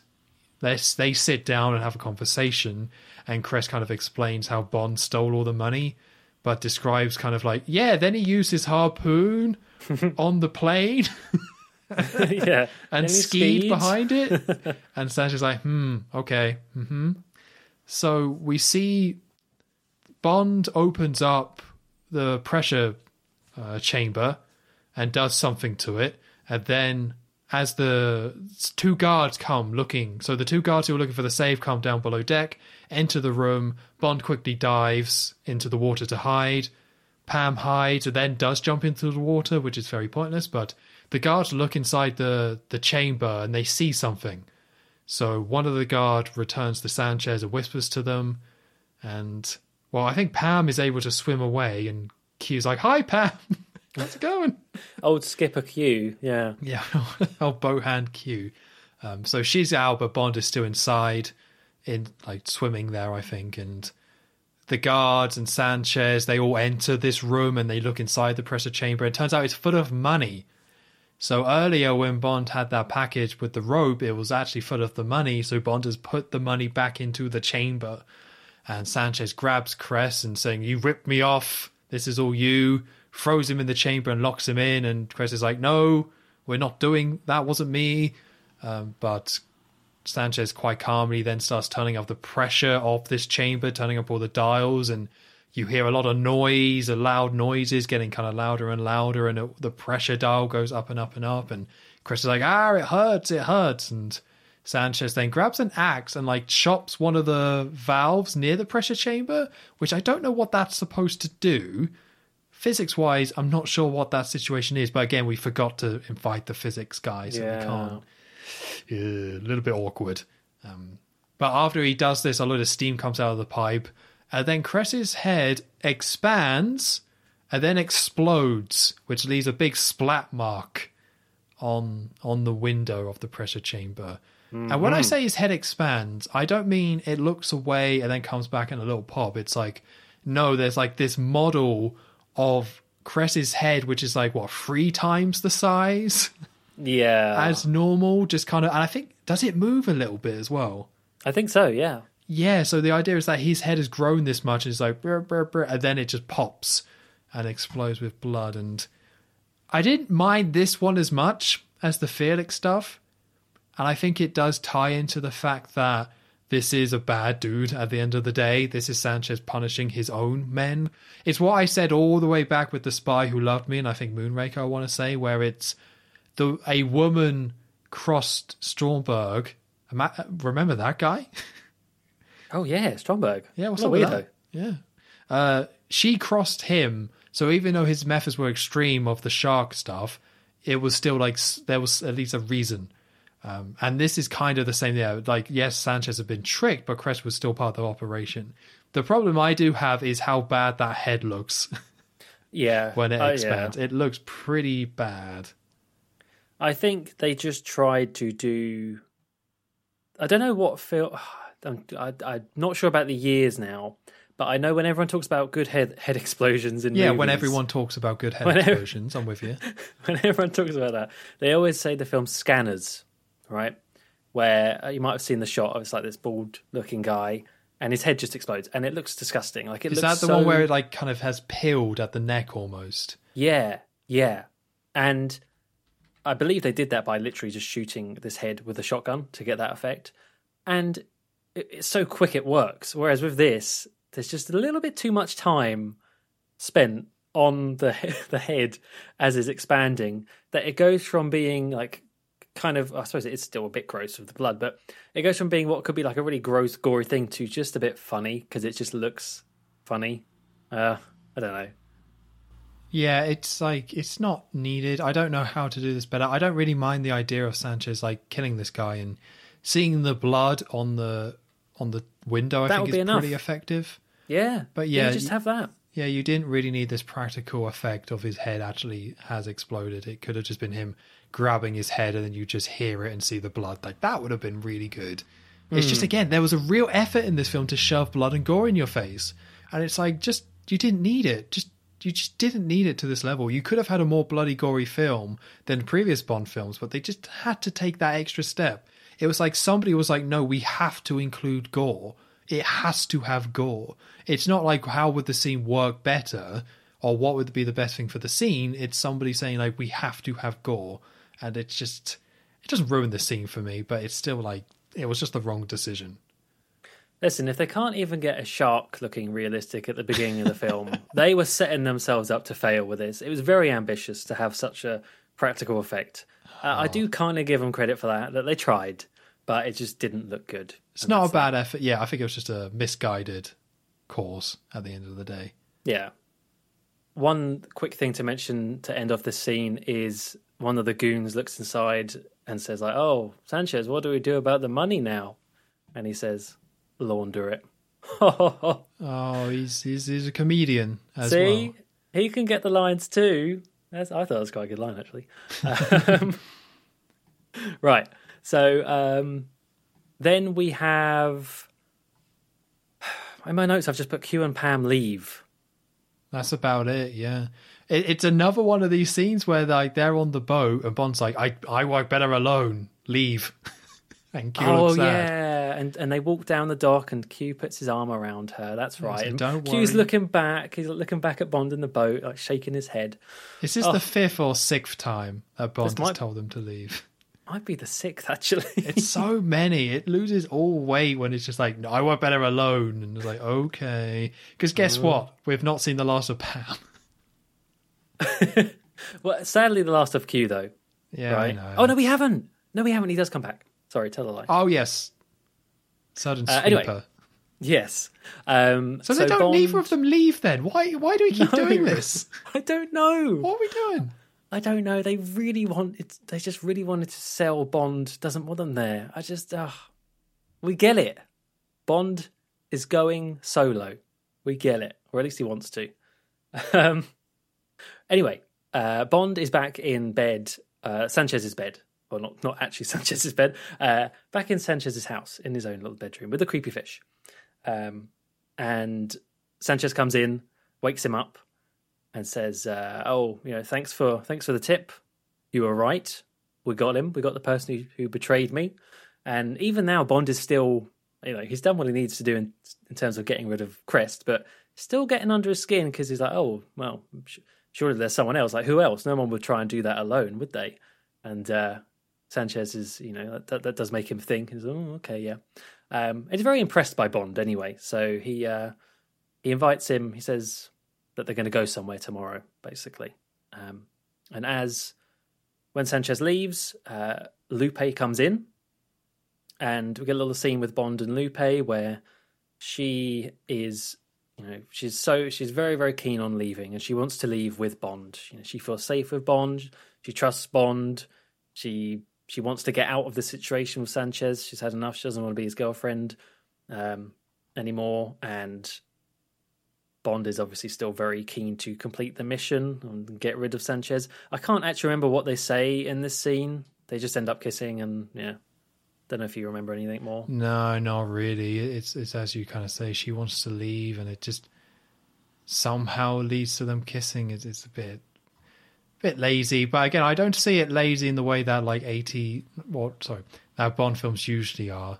Although it is that it, is, it feels to me more like an eighties trope than a Bond trope, even though it is a Bond trope. But maybe that, that maybe that's just because I'm in full eighties mode by this point. Yeah. but, yeah. Back in the hotel, uh, Pam, Pam and Bond's hotel, although it's just Pam and Q now. They're still there, so they're, they're not quite gone yet. Um, but Lupe arrives. Somehow she got out enough, like got enough time to come and visit Pam and Q, uh, and comes to say that she's, you know, she's really worried about Bond. He still wants to go and and deal with Sanchez, and basically asking for Pam's help in this situation about whether they can go and stop Bond or at least help Bond. Um, although Pam is a little bit jealous because she says about how Lupe says about how Bond stayed the night, and there's just this little little look that Pam gives, like "Grow up, come on, come on now." Uh, but this is the scene where I was just like, "Okay, I'm definitely done with Lupe," because she just sells it as a she's just completely and com- like openly in love with James now, and she even says like, "I love James so much." And the way she says this line is just cringe. It's just honestly, I don't buy this at all, at all. Well, this was just to make Pam jealous. Just to- Yeah. like they really ham it up so Pam gets all jealous and is like, hmm. Because she's all mad and it, the whole She goes all thing's just- Marge. Yeah. yeah, the whole thing is all just terrible. But yeah, that's kind of why they did it. I think. Uh, I just, yeah, I re- I'm, yeah, I just don't like, I just don't like that actress, and I don't like the character of Lupe. Uh, but after that, we now we see. I think this is Q's last appearance. Actually, now Q is once again in another disguise. Yes. How many disguises did he bring? I don't know. Oh, at least three. Uh, Imagine the ones he didn't use though. He had quite a few in the. I imagine, pocket. yeah. He opens up his wardrobe and he's like, "Hmm, what to use today?" Well, I've got the Uh, big broom. Got the big broom, got the big walkie-talkie broom, so I'm going to use that, which kind of reminded me of the one we saw in the last film of the the rake. I think it was. That was like a radio rake, but uh, Does Q has a big mustache as well? yeah, he's like in in this disguise and is sweeping this road on the side um, where Bond is being driven out. So this must be outside Sanchez's house somewhere because he spots that Bond is is being um, driven away. So he radios through to Pam, I guess, and uh, Pam is on an airfield trying to get back into her plane, the one that she came in. Except it's been ruined or it's been taken apart or something along those lines. I think on Sanchez's order. yeah, Sanchez has ordered for all planes to be like audited and like ma- maintained because so no one can leave on a plane. Right. So Although she then just turns around and there's a plane. there's yeah, there's literally a, a plane right behind her. So she looks over and hmm, okay, so she's fine, no worries. Uh, what's basically happening now is everyone is conglomerating in this. Uh, uh, what? How do they head like the headquarters or, or where The Meditation Institute, do you mean? the institute, or basically where uh, Sanchez is, you know, where his plan and manufacturing plant and all that stuff to show all the investors that we saw earlier. So everyone's heading that way. Bond's being taken there in a car. Um, Sanchez and Dario are heading there in a helicopter uh, with the Stinger missiles. Um, so they they come to this like yeah this big. It's the same place that the preacher Professor Joe guy was on TV standing in front of. Um, kind of f- funky looking place. I don't know how to describe it really. It's like all made out of stone. Yeah, it's like kind of religious, but it's very like I guess Central America. It's not like Aztec, but it's I guess that type of thing. It's yeah. just huge. It's a really amazing looking place, to be honest. Yeah, I don't know. I assume yeah, it must be a real place somewhere. I don't know. I don't think it was entirely a set, was it? Can't be. It's so big. It's huge. Can't be. Um, so yeah, everyone's heading there, and Sanchez lands in a helicopter. Like this big thing opens up, and um, they can land. Like this big kind of uh, door hatchway opens, and they land in a helicopter. Bond is inside with the investors. They're all being given a tour by the American young American guy Truman, um, showing them the, you know the science labs and how all the cocaine is is dealt with and manufactured and and dispatched sort of thing. So he asks them to put on a, a mask to uh, to not get high, to not not get an addiction. Um, so they all put on uh, face masks, thankfully to cover most of their face. And Sanchez and Dario eventually join this this tour, and that's how Dario doesn't immediately spot Bond. Although I think he definitely there's a there's something going on there because he does spot Bond a little bit, but not enough. Yeah, he starts like staring at him, trying to figure it out. So he's suspicious, but doesn't Yeah. know for sure. a little bit suspicious. And further on in this tour, one of the scientists is there showing everyone about how they dissolve the cocaine in gasoline and giving this little science demonstration. And as this is going on, we see Pam, who's managed to get here as well in her plane.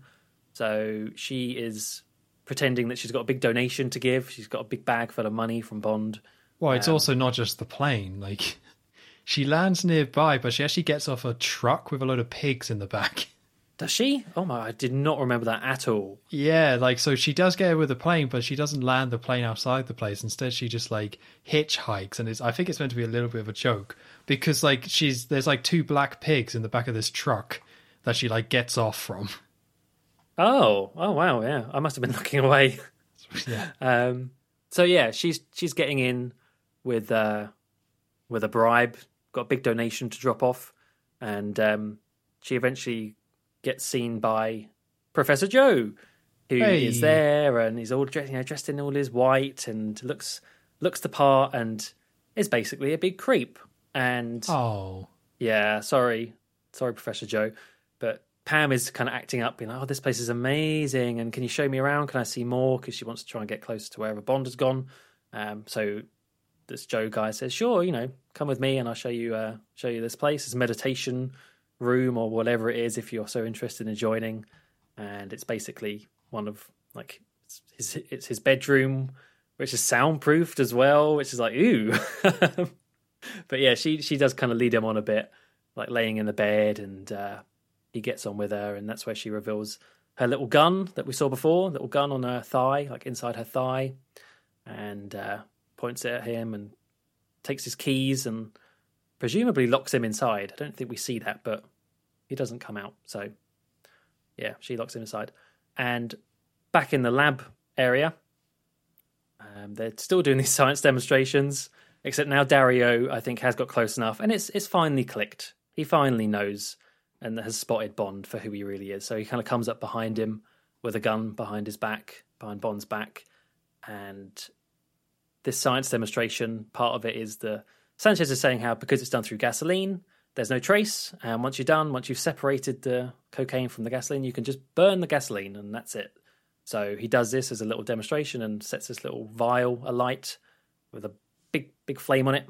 And that's the cue for Bond to start making a bit of a ruckus. And I think he knocks over the flaming flask, and that starts a fire in this lab. yeah, it's very quick because all it is, it's just like a Bunsen burner just shoots up a little bit, right? Yeah. Like nothing really Yeah, yeah. goes wrong, but it's like that f- format that we see in all these Bond sort of things where you're like, oh, how is he going to get out of this one? Because he's in a room full of people inside the villain's lair and he's got a gun to his back, but it's just like, oh, a bit of fire. All right, let's go. Yeah, and this place goes up quick. I mean, I guess there's a lot of gasoline around, but Yeah. it's waste no time in getting the destruction going. yeah, definitely. But I do want to just say again, because like we talked about it a little bit, but this place is just incredible. Like they've done it again. They've found this really unique place and kind of bondified it, I guess. So I wouldn't describe this as like a proper lair, but obviously this is their drug operation and manufacturing and where it all comes from. But of course, that's not what it is in real life. But yeah, it's another one where they've taken that and made something really cool out of it. And when the helicopter arrives before at the start of the scene, like the middle of the floor, which is huge, it's insanely huge, and has these like cartoony or like stylized flame around it, completely lifts up to allow the helicopter to come in, and it just looks amazing.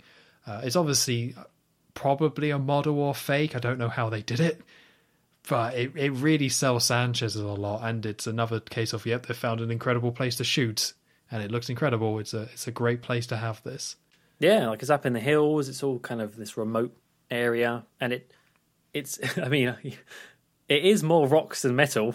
it's, It's it's good. you rocks, can't break though. you can't break the formula that much, but it is. Yeah, it. I'm I'm being kind of facetious. It, it is a really cool looking set. Well, not even a set some of the time. Yeah. So, yes, everything's now on fire or starting to go on fire. And Bond gets grabbed by the two henchmen. So, a load of people start leaving, but not everyone. So, Sanchez is still there, and two people get grabbed. And Dario's like, That's an informant. Or he's like, That's Bond. That's the guy. Like, he's a bad guy. So, Sanchez now knows. And Sanchez straight away asks who is Bond working for, which I felt was a really nice little touch there because, of course, Sanchez is trying to figure out who's behind this all, but Bond was just doing it as a personal vendetta. So I kind of liked the irony there that he was hmm. trying to track down a big conspiracy, but it was just Bond getting revenge. I thought that was quite cool. Yeah, So, yes, everyone's fleeing. So they tie Bond up, and we find out that somebody says, like, hey, we can't control the fire. Like, we can't do anything. We can't stop this fire. It's too, con- like, it, there's not much we can do. So he, Sanchez says, like, grab the money, grab the, the gasoline and the drugs, and we just go.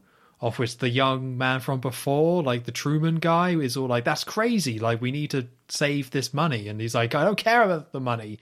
And freaks out a little bit. We get some angry Sanchez here, which I, I I don't know how this actor did it, but he balances the calm and nice and the the angry stuff really well. Um, so we get him shouting a little bit. So we see Pam in like a robe running along, like heading in that direction towards Bond, but she's not there yet. So Bond is then put on a conveyor nearby.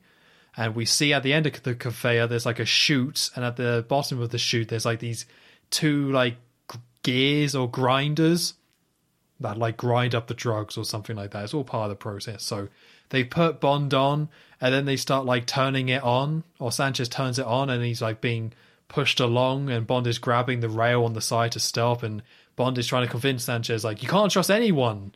You don't know who's go like, you know, don't do this. You need to find out who's betrayed you. Sanchez isn't listening and eventually Bond says, "Ah, the stingers. I know like what about the stinger missiles?" Off which Sanchez stops the belt, and Bond says that the woman or Lupe has the stingers, or implies it. I think he's he's dropping the idea that Lupe has something to do with the stingers. So at that point, they just turn on the conveyor belt and just leave Bond there, or Sanchez leaves, and Dario then approaches Bond with his knife. And to be honest, I didn't even click that the knife was his thing from what you were saying before. It's not much, but I think that is his thing. Yeah, I guess he is meant to be the henchman with the knife, but it's it's not too big of a deal because they don't really f- focus on henchmen. But this seems like some sort of like, I guess they technically wanted to say he's a proper henchman because he has a thing. But to me, his thing is the smile, the creepy smile that he does. like that's pretty like- effective in itself. If it wasn't for having a hook hand, that would have been Tee Hee's thing as well. Yeah, T would have been very upset. Because he liked a good laugh. He liked a good a good smile, didn't he? Oh yeah, they could have got on. They would have on. Yeah, Dario I think he might have even had a gold tooth as well. Yeah, yeah, yeah. I Best mates. right. But yeah, so he approaches Bond. So Bond has been, so his hog tied, I think is the right term. He's been tied up by the hands, and he's now gone all the way along the conveyor belt, but he's caught. So he's above the crusher in the chute, but hanging up by his hog tie. So Dario comes over and starts cutting the hog tie that Bond is hanging from, and Pam then enters at the last minute, sees everyone fleeing and leaving, and like, what happens here? So yes, okay. So I think there's a small moment because Dario saw Pam get shot, or was the one that shot Pam. So he's all like, "Oh, you're you're dead," and we get the the reply, "You took the words right out of my mouth," and shoots at Dario oh. and knocks him down. And then he goes onto the conveyor. He tries to hang on to Bond, but his legs gets caught, and then he's completely shredded. Of which Pam's like, "Are you all right?" and then he's like, "Shut the bloody machine off," and that's the end of Dario. Right. Okay. I said oh during that because I've just put two and two together. I did not even think that. Yeah, the last time Dario would have seen her, he thinks he, she's dead. Like he shot her in the back. Yeah, Because in one thing I noted is that for some reason, well, not for some reason. Now I know why. They dressed up Pam, as you say. She's in this white robe, this very long robe, pure white, not a, not a mark on it. And when she stops in front of the crusher to, to shoot Dario, there's like a yellow circle behind her head, and it is very much. I feel like this is uh, th- th- this must have been on purpose to make her look. I even swear there's like a bit of a, like an angelic sound when she yeah, does this. I think so as well. Like so, right, and then that makes sense. As like she's come back from the dead, in, from Dario's perspective. I see. Yeah, it's it's a bit weird because It's it's, a bit weird. It's a big callback, but again, it's also just not a Bond thing. Like it's it's fine for an '80s action comedy, but it's not a Bond joke. Especially the payoff, like because she's saying one-liners. Pam might have as many or more one-liners as Bond does in this film, and it's like that's not right. But No. yeah, it's very very silly. I, I quite like this scene. I quite like the idea of this conveyor belt and Dario again. I think Dario's a ton of fun. I wish he was in the film a little bit more. If we got rid of Heller, but then I guess the Stinger stuff wouldn't have worked. But he's not in it much, but he's a ton of fun, and he gets quite a gruesome death. Although again, it feels a little bit more justified by this point with the grinders because he does get like just completely crushed in that machine. But it's you know it's it's it's pretty good. It's got a lot of tension. Bond hanging like that. Bond being in a desperate situation. Yeah, good stuff. Yeah, and I, I liked uh, as his as Bond is going down the conveyor and Sanchez is still there and his Bond is pleading to him in a way like about you know, are you sure you want to do this sort of thing? And it's almost a bit like Goldfinger where Bond says something that was enough to be like, well, hang on a minute, stop. Like as if you know when he was on the the laser table and he says about uh, the uh, what was the operation called in, in Goldfinger? Oh, Uh, oh, Oh man, my memory is so bad. it's not. It's got to be something to do with the gold, surely. Anyway, Yeah. whatever it's called, and that was enough to make Goldfinger stop. Whereas, and you think that's going to be the case here because he says about the stingers and, and uh, Sanchez is, oh, hang on, hold on, wait, wait, wait, what, what did you just say? But then I like how it's like, actually, no, he's going to turn it back on. He's going to make sure that he does die. Uh, he's, he's got what he needed to know. I just like that little twist on it. Would you like to know the name of the operation from Goldfinger? Yeah, it's going to bug me. It's a Grand Slam. Grand Slam. Oh, we're going to be called fake fans. Oh, that's already happened. it's too late now. Oh, yeah. Whoops. Oopsie. So after Pam has saved Bond from the Crusher, um, we do get a quick shot with Sanchez um, meeting up with Heller. And given what he's just heard from Bond, he's obviously very suspicious. Uh, but yeah, Heller's like, "Hey, you know, stingers are fine. They're here. Don't worry. Um, but I think Sanchez does tell one of his goons to like, you know, keep an eye on him or something like that. Go after him. Go after Heller. Uh, because we cut back to Bond and Pam. The whole place is exploding. This this lab around them, and as they're looking for a way out, this forklift crashes through the wall, and Heller is impaled on the front of it. And oh man, um, obviously Pam is like, oh no, uh, but Bond says, looks like he came to a dead end, and What's that This- mean? well, I don't, I don't really get that in terms of, like, I guess the forklift stopped, but it, this was, I know I've said about this before in a previous episode, but this was giving me major Austin Powers vibes of the bit where he keeps on just saying a really, a really rubbish one-liner in the face of this really horrific thing in front of them. And eventually, like the other lady's like, "Hey, yeah, all right, stop." And It's just like this. See, the way that he delivered this this line, given what we've just seen, this man impaled, and he says, "Looks like it came to a dead end." He always like, says it kind of cheekily. It's like, really? Now you're going to kind of slow it down and do that? It's just bizarre. Well, usually it's Bond killing someone in like a odd way. This is just like an innocent man who was meant to be like helping out Pam as well. Yeah, just like burst. It's like a corpse burst through the wall, and then Bond's like, "Oh, I've got something for this." Well, not really, but I'll just say something anyway. But normally it's like, yeah, the former is Bond killing someone in a fight, so he's defending himself, and as part of his cool confidence, he says a line to kind of cap off the fight. That's the point. It's not just, oh, that person's dead, right? Let's make a joke and move on. it's yeah, it's quite bad. But uh, everyone's leaving this place. It's exploding. Like this whole institute is just blowing up around them. So Sanchez is is obviously left with um, uh, his stingers, um, and Bond and Pam they leave. They find a golf cart or something like of that. course. Uh, they just yeah happen to find that and drive that out and pinch the money back from Joe as because they're all running out and they they drive past him and Pam grabs the bag of money back from him and I think it says like bless you as as they drive off. So he's he's taking it in his stride, I guess. Yeah, that's Um, like his catchphrase. He's not in it a lot, but every scene he's in, he says, "Bless your heart." So that's, Oh, yeah, bless it's your like heart, a yeah. recurring thing that he always says, no matter what happens. I wanted more of him, even though he was a creep. Uh, but yeah, all the all the big tankers of the gasoline and the cocaine mixture, they're they're all left. They're all now on the road. Um, Bond and Pam they get into the plane, back into the plane, and Pam flies over one of the tankers and drops onto it. So now he's on the back of of one of these big tankers that's driving around, and Sanchez, who's I think in front, um, is shooting at him because he's got like a machine gun or an Uzi with him and is, is trying to shoot Bond.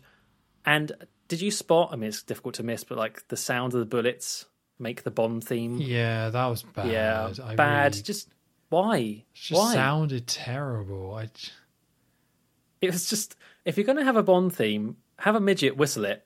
because Yes. at least it's going to sound realistic. That you just don't want this in the action scenes. To like, I don't want this at all. But if you're gonna do it, don't do it during the the finale. Like, come on, we're meant to be invested at this point. Don't don't Yeah. do it here.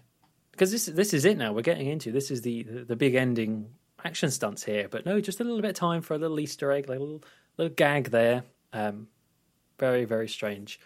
I just feel like they don't know what they're doing here, where they're doing like yeah these big stunts, and then they're having this terrible one liners, and then there's a little Bond theme on the bullets. It's like oh, just just stick to it. You, we've had this point before now. With you know, we've reached this point. We know we know what to expect as an audience. Don't don't change it. Just have Bond win the day. Um, anyway, Bond makes his way uh, to the front of the tanker um, and uses a fire extinguisher to like spray the driver and kick him out of the, the driver's seat. So now Bond is in control of the tanker. Um, and I think this is where Sanchez tells. I don't know how he does this. I, mean, I think they drive up alongside one of the other tankers and he tells the other tanker driver to like block his way or something like that. Yeah, you don't hear any dialogue, so it's a bit confusing. But there's some communication between Sanchez and the driver, and you're meant to then assume afterwards that that's why the driver starts doing something different. Yeah, because the other one starts like so the tanker now in front of Bond starts veering over the road to block his path, and there's a pineapple truck that comes past, and Bond nearly crashes into that. Um, and yeah, then the other tanker like tries to ram into Bond when they're like side by side. So he's trying to do what he can, um, but yeah, Bond gets past it all. Right, and then the, the order of this stuff, I need to make sure I get the order of this stuff right. Because now one of the missiles is used. But I don't know what happened to the other tanker. Um, I guess it depends on what point we're in, right? I, I think the other tank, the other tanker just crashes. I think Bond just smashes into it because they're just going into each other along the road. So Oh, Bond okay. smashes the one that the driver is in, and that causes Yeah. just a crash on the side. Oh, yeah, you're right. You're right. Because, yes, because Sanchez uh, tells one of his, his henchmen to use one of the Stinger missiles to, to shoot um, the tanker that Bond's in. Obviously, the American guy. By the way, I looked up his name because I got his name wrong. It's not Truman Large, it's Truman Lodge. Truman So- Lodge. Lodge. Truman Lodge would be a strange name. Um, so, yeah, I, he's obviously not happy about all this stuff blowing up because it's money, literally money in in these tankers, millions and millions of dollars. But um, one of the henchmen gets the Stinger missile and like locks on to Bond as as he's driving towards him, and Bond kind of spots that there's this guy up ahead of him aiming this big uh, missile launcher at him.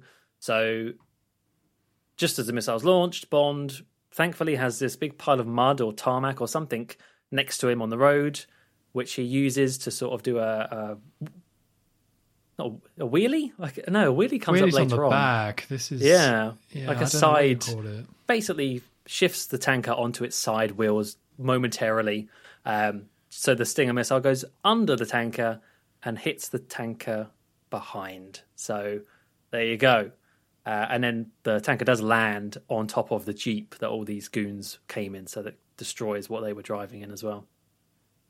Yeah, it's um. I thought it was cool. I thought it was cool. I remembered it being cooler, though. I got to say, Yeah, it's it's not. Yeah, I don't know. I I I liked it. it it's cool. It, I'm glad that they're bringing back the car on its side wheels sort of thing again because it was cool in Diamonds Are Forever. They just kind of messed it up a little bit, so it was deserved. And there's just something so fun about this whole chase in general, seeing these big tankers because they're so huge, and it really brings something to this. So yeah, seeing it go up is cool, and seeing it explode is cool. It's all yeah, a pretty cool start. Uh, yeah, so once Bond has got past them, uh, they shoot out the tires of this tanker, all these henchmen behind him. So that kind of leaves it to veer out of control a bit. So it ends up kind of half hanging off the edge of the road over a little bit of a hill, well, quite a big hill. Um, so Bond gets out uh, because that's kind of like totaled now, basically. It's wrecked. And Pam helpfully flies over in her plane and drops a load of dust on all the all the goons, so they're um, they're distracted for a while anyway. this goon stuff is where it kind of lost me a little bit with this Yeah, because this just- is where there's actually a lot more comedy in this than I remember, which is kind Mm. of a shame. yeah. It- I think um, they should have just died. Like, get rid of them. They need to come back? well, not died, but just leave them there. They haven't got a car anymore. But no, they do come back. Uh, Bond. Oh, what does Bond do next? He so I don't over. think he completely totals the tanker. I not the not the driving bit, right? It's just like the bit with the fuel in it. Yeah, so he separates the fuel from the front, and that causes Yeah. it to go down the hill. Yeah. Okay. Yeah, so that goes down the hill and perfectly timed with the other tanker. So there were three. uh, and there was another one driving. I think there's And so- four. Is there four? total. Yeah. Oh, right, yeah, because then. Yeah, it's Sanchez it's is in the it's weird, It- but like yeah, the whole point of the scene is that like it's a big tanker chase, but one by one they get blown up. So Yeah. we've already had one get blown up by the Stinger missile, and our Bond is in the second one, but he has just unhooked the tank tanker bit at the back with all the the gasoline, and the drugs in, and that is now just like going down this hill uh, to crash into another tanker. Yeah. So that's three wiped out now. Big explosions, lots of money wasted. Uh, Truman is very upset. He's he's yelling at Sanchez um, about how much money they're losing, and Sanchez is you know he doesn't care about the money, so he just shoots Truman with, his machine gun, mows him down. So that's him taken care of. I do love that though. It's uh, it's such a It's a small moment, but- dramatic. Yeah, it's dramatic, but it is Sanchez kind of destroying his own empire and Bond playing it. It's all like I think narratively this is pretty satisfying of having Bonders truly kind of destroy Sanchez in a very real sense, piece by piece. But Sanchez kind of does it himself by being manipulated by Bond. It's really, really satisfying payoff with all these. And that guy just deserves to be shot like that anyway. That's that's that's fair enough to me. Yeah, he was annoying, but yeah, one by one, all, of uh, all of the men around uh, Sanchez taken out, taken down by Bond or by by Sanchez. So yeah, you're right. Um, the goons. Slash, I keep switching between goons and henchmen. Same thing. They're back in another car now, chasing Bond. Know. They found another car, uh, so they're shooting at him from behind. Uh, but now Bond's reached up to like where that big explosion was with the the tankers, and so yeah, there's this big wall of fire um, to get through. So this is where he does. This is where he does the wheelie. So he does like puts his foot down and and causes this uh, you know like the front bit of a tanker, just the the cab, to go up on its back wheels and get kind of safely ish over the big wall of fire uh, in front of him, and then the Bond music swells, a Bond theme as he does this. It is kind of cool. Like it's just, you know, it's just big cars, big trucks, fire. It's like all the staples of action stuff. Yeah, it's so self indulgent of with its Yeah. explosions and action, but it's just a ton of fun. It's great. It's uh, let's get a load of tankers in the desert and just have them all blow up and crash and fire and stuff. It's uh, it's it's just a ton of fun. There's just fire everywhere with this. There's just so many explosions and fire. The the henchmen behind in the car they drive through, but they don't do any wheelies, so their tires catch alight as they're driving, so their wheels are all flaming. Um, Bond. Uh, what does Bond do next? There's just, just a lot of stuff that happens. Yeah, so I think the guards. It goes. Yeah, I'm not. So, okay. So Pam arrives on the plane because at this point Sanchez has stolen the last tanker. Mm. So now it's Bond in just the front of one of the tankers, just whatever you would call the front of it, chasing Sanchez in the last tanker, and Pam is also there with the plane. So Sanchez shoots at Bond. So Bond decides to turn on cruise control. So because Bond got shot at, that got rid of the window. He kicks out his window, and yeah, now he turns on cruise control, climbs out of the front. He reaches to the back of the tanker that Sanchez is driving. He grabs onto it, and that causes the truck that he was driving just to kind of go off the side. It doesn't explode. Just No, no. just goes off the side a bit and very calmly goes down the hill. So we then still have the dusty guards like shooting at Bond because they didn't get completely taken out. And these were the ones that kind of annoyed me a bit because these are kind of almost like the comedy bits where they were there at the start, they got covered in dust, and now they're just chasing the whole time in dust, but they just don't go away soon enough. Like they they should have just died in that fire from before, but no, we've still got a dusty guard here giving a little bit of a shot. So Bond's solution to this is that he's at the back of this truck or full of gasoline, this tanker. So he undoes the valve, which pours a load of gasoline in the road, and then does he shoot it to set it on fire, or does it just kind of set on fire by itself? Hmm, that's a good question, and I don't know the answer. I'm not too sure either. But either way, he sets on fire the petrol that came from the valve, and that follows the streak and explodes the car, um, which ends up driving off the cliff, flaming, and it almost hits Pam in the plane for some reason. Yeah, it's quite a cool shot because it does. I, I guess it's a bit of forced perspective there, but it does look like it is kind of like yeah, just going over the plane on fire. Kind of, yeah, and but it does also reinforce the comedy character bit with them. I, I really could have done without, but it's not a big deal. But could have done without. So we then see Sanchez poke the Stinger missile or the Stinger launcher out of the window, and he fires it, and that it cuts a hole in the back of the plane. It's like, is that how missiles hmm. work?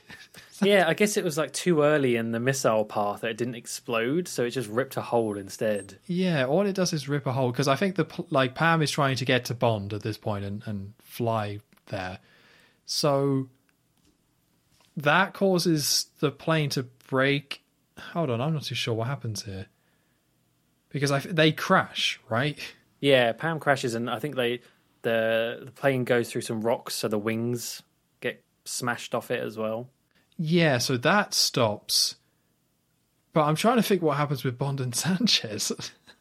Because somehow Oh. they stop. Oh, so um, Sanchez eventually just because he's missed with his missiles, he just gets a machete and he just climbs Ah. out, and then he he cuts the brake line. Oh, I see. Yes, that's right. So, yeah, so they're now fighting, but he cuts the brake line, which causes the truck to go off the side with Bond and Sanchez still on it. But they just kind of crash. Like, they just completely crash. There's no explosions, and we see Bond and Sanchez just passed out on the floor, all cuts and blood all over them, you know, very much end of the film vibes, where they're all just kind of covered in all these marks of this big fight. So we see Sanchez passed out, and then we see Bond kind of waking up and starting to crawl. And as that happens, well, Bond goes for Sanchez's machete, but uh, Sanchez grabs it before he pulls them up, and Bond says, uh, "Don't you want to know why?" I, I think he says a little bit more there about like why I'm doing all this, and he's like, "Don't you want to know why?" And he gets out Felix's lighter. I hope everyone remembers that.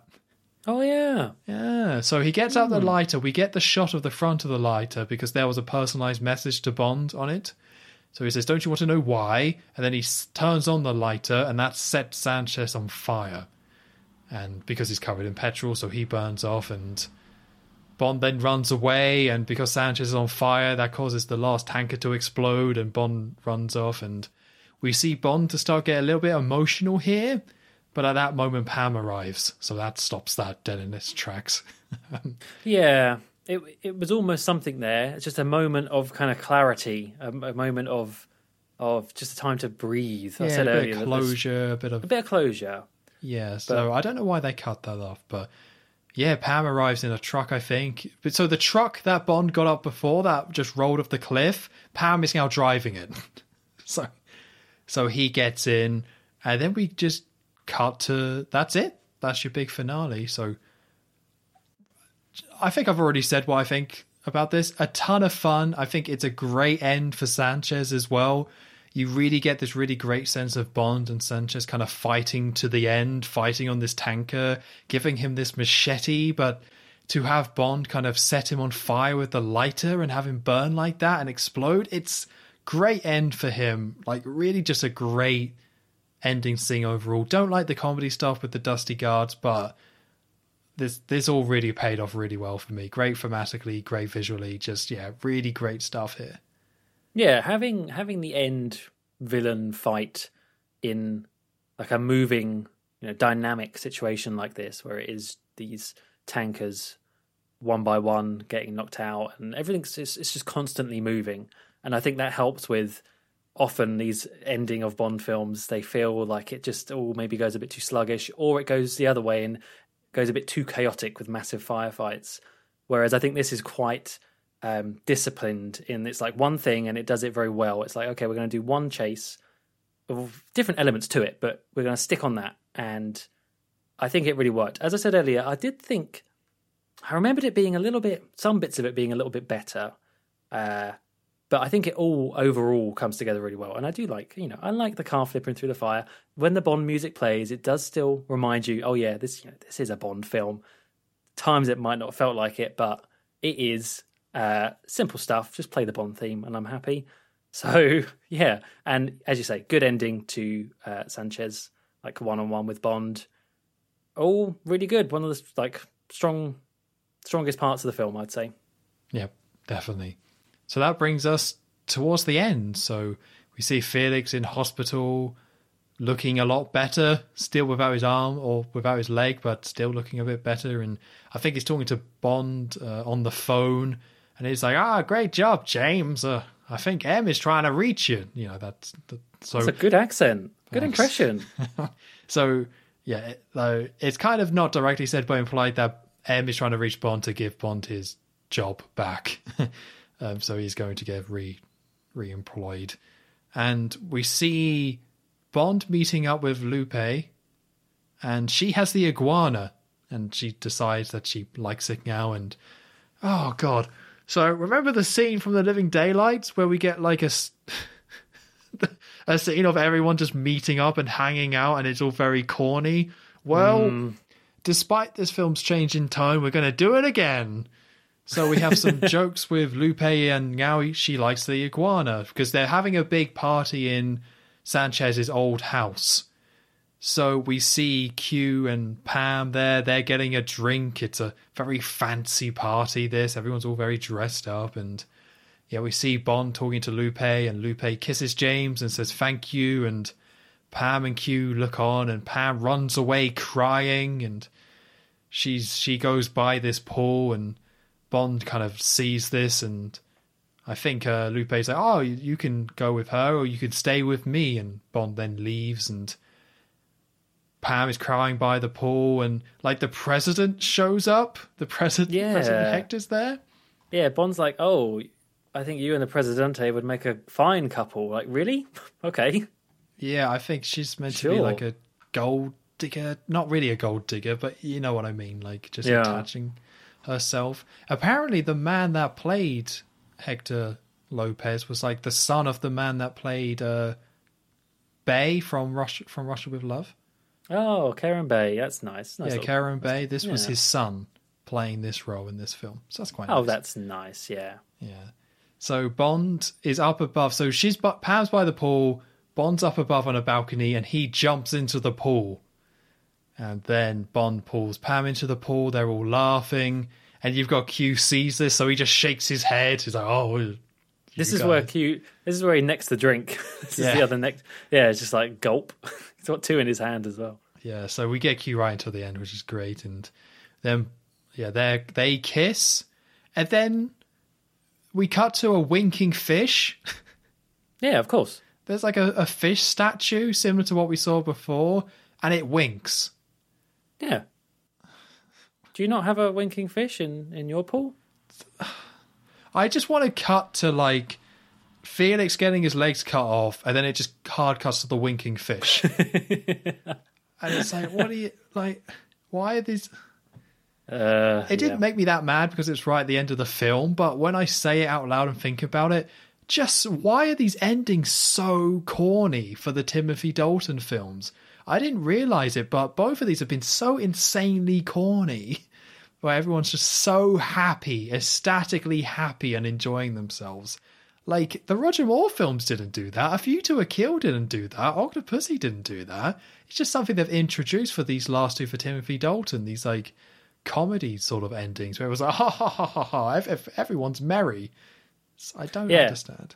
almost like a freeze frame ending. I expected just a pause of all them like toasting their drinks and then Yeah. happy music plays. Yeah. Well, I said before, I think the the last one it could have ended with like a Shrek style sing along, and this is the same. Like, oh, Q, ha ha ha, and then he starts singing. It's like, um, and then the credits play after the winking fish, yeah. and we get another love song. It's again a, it's a, a brand new song, not anything we've heard before. It's just kind of like an '80s lovey, I guess R and B style sort of song. I don't really know anything about it. Don't really have much to say about it because we're at the end of the film by this point. But yeah, like they did with the last film, they do the same thing where they've got an original song just for the end credits, which is more like the romantic style song. Yeah, I remember not liking it, but that's about it. Really nothing to add about that. Yeah, it's very kind of whatever at the end of the day. So there we go. That was There a we are. license to kill. Oh, well, there we are. What did you think? Well, I think it's me, isn't it? Yeah, I think it is you.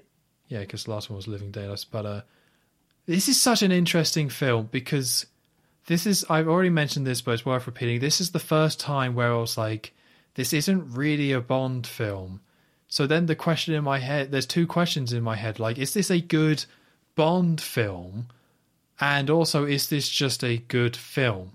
And I would say it's not a very good Bond film, but it is a very enjoyable like 80s action film. I actually did get quite into this after about maybe a third of it in. It starts off a little rough.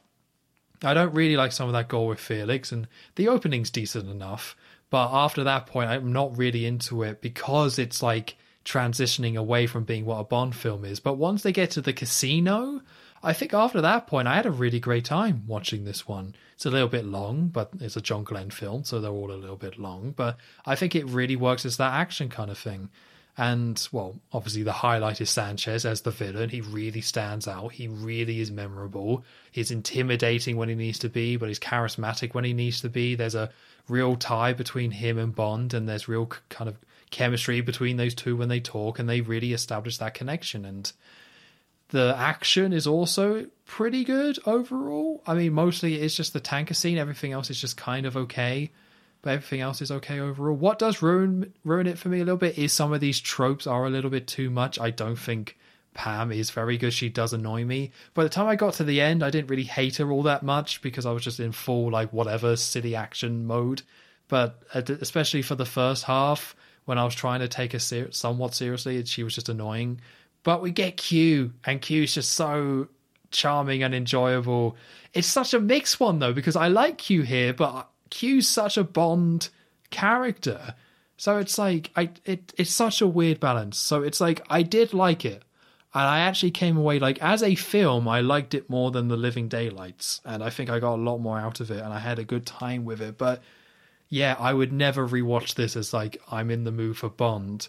So in terms of ranking it, that makes it really, really difficult. Because it's like when I compare this to The Living Daylight, it's like, well, I think this is a better film. I got more out of this film than that. And I think it's a lot more enjoyable. But The Living Daylight is a more a proper Bond film. But I don't want to judge License to Kill too harshly for this because I think we might I might be thinking that just because we've seen 16 of these in a row now.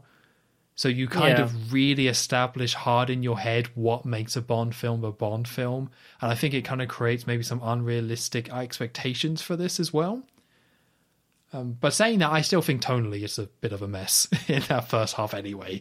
So that's still a discredit towards the film. So I think I'm going to rank it more in terms of just how much I enjoyed it overall, rather than just purely how good of a Bond film is it. It's not a great Bond film, but it's still a pretty good film. But this is where it's going to get confusing because I enjoyed it more than The Living Daylights, but I still enjoyed A View to a Kill more than this. But I need to move A View to a Kill higher because I enjoyed License to Kill more than Moonraker. right. A little bit of juggling now. Yeah. So yeah, so the only I'm going to make before I put it in, I'm going to move a view to a kill up by two places. So Okay. it's currently between Moonraker and The Living Daylight at 11. I'm going to move that to number 9 and put it between The Man with the Golden Gun and Live and Let Die. Um, I did mention about thinking about doing this when I did rank a view to a kill, but now that I'm trying to add license to kill, it makes it very messy, and I need to move this for my list to make sense. And if I don't, my list no longer makes sense. So a view to a That's kill goes up two, and then I'm going to put license to kill underneath a view to a kill at number 10, would that be? Yeah. Yeah, so it goes the man with the golden gun at, at eight, a view to a kill at nine, license to kill at ten, live and let die at eleven, and then Moonraker at twelve.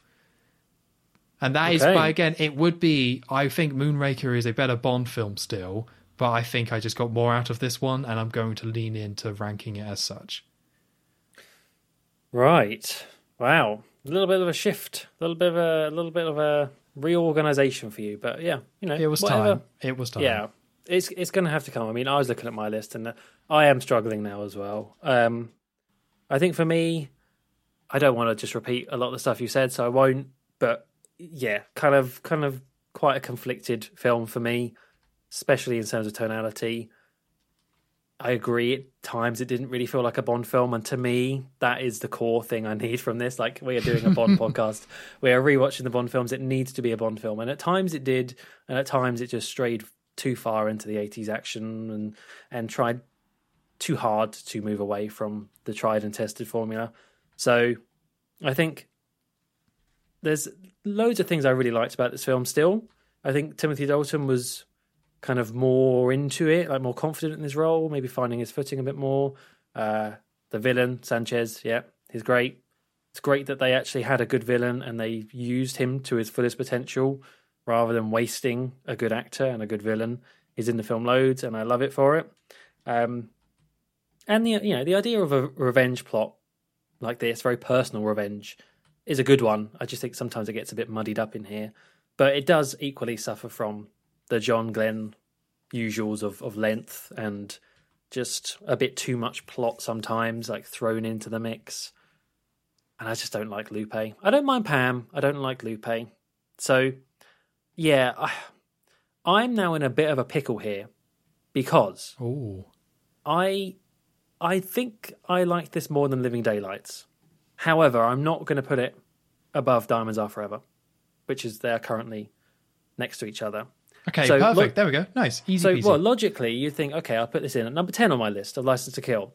And I think I'm going to. I think it is going to stay at number 10. So above Living Daylights, but below Diamonds Are Forever. Very nice. However, oh no. I, as as you've said, given the amount of time that we've been doing this now, and just the amount of Bond films I've seen, and our viewpoints are beginning to change given like the time that's passed, I'm looking lower down my list, and I'm thinking, is this really better than Goldfinger? like, like, Oh, it was bound to happen. it was bound to happen, and I think I've I've really screwed myself over because some of these.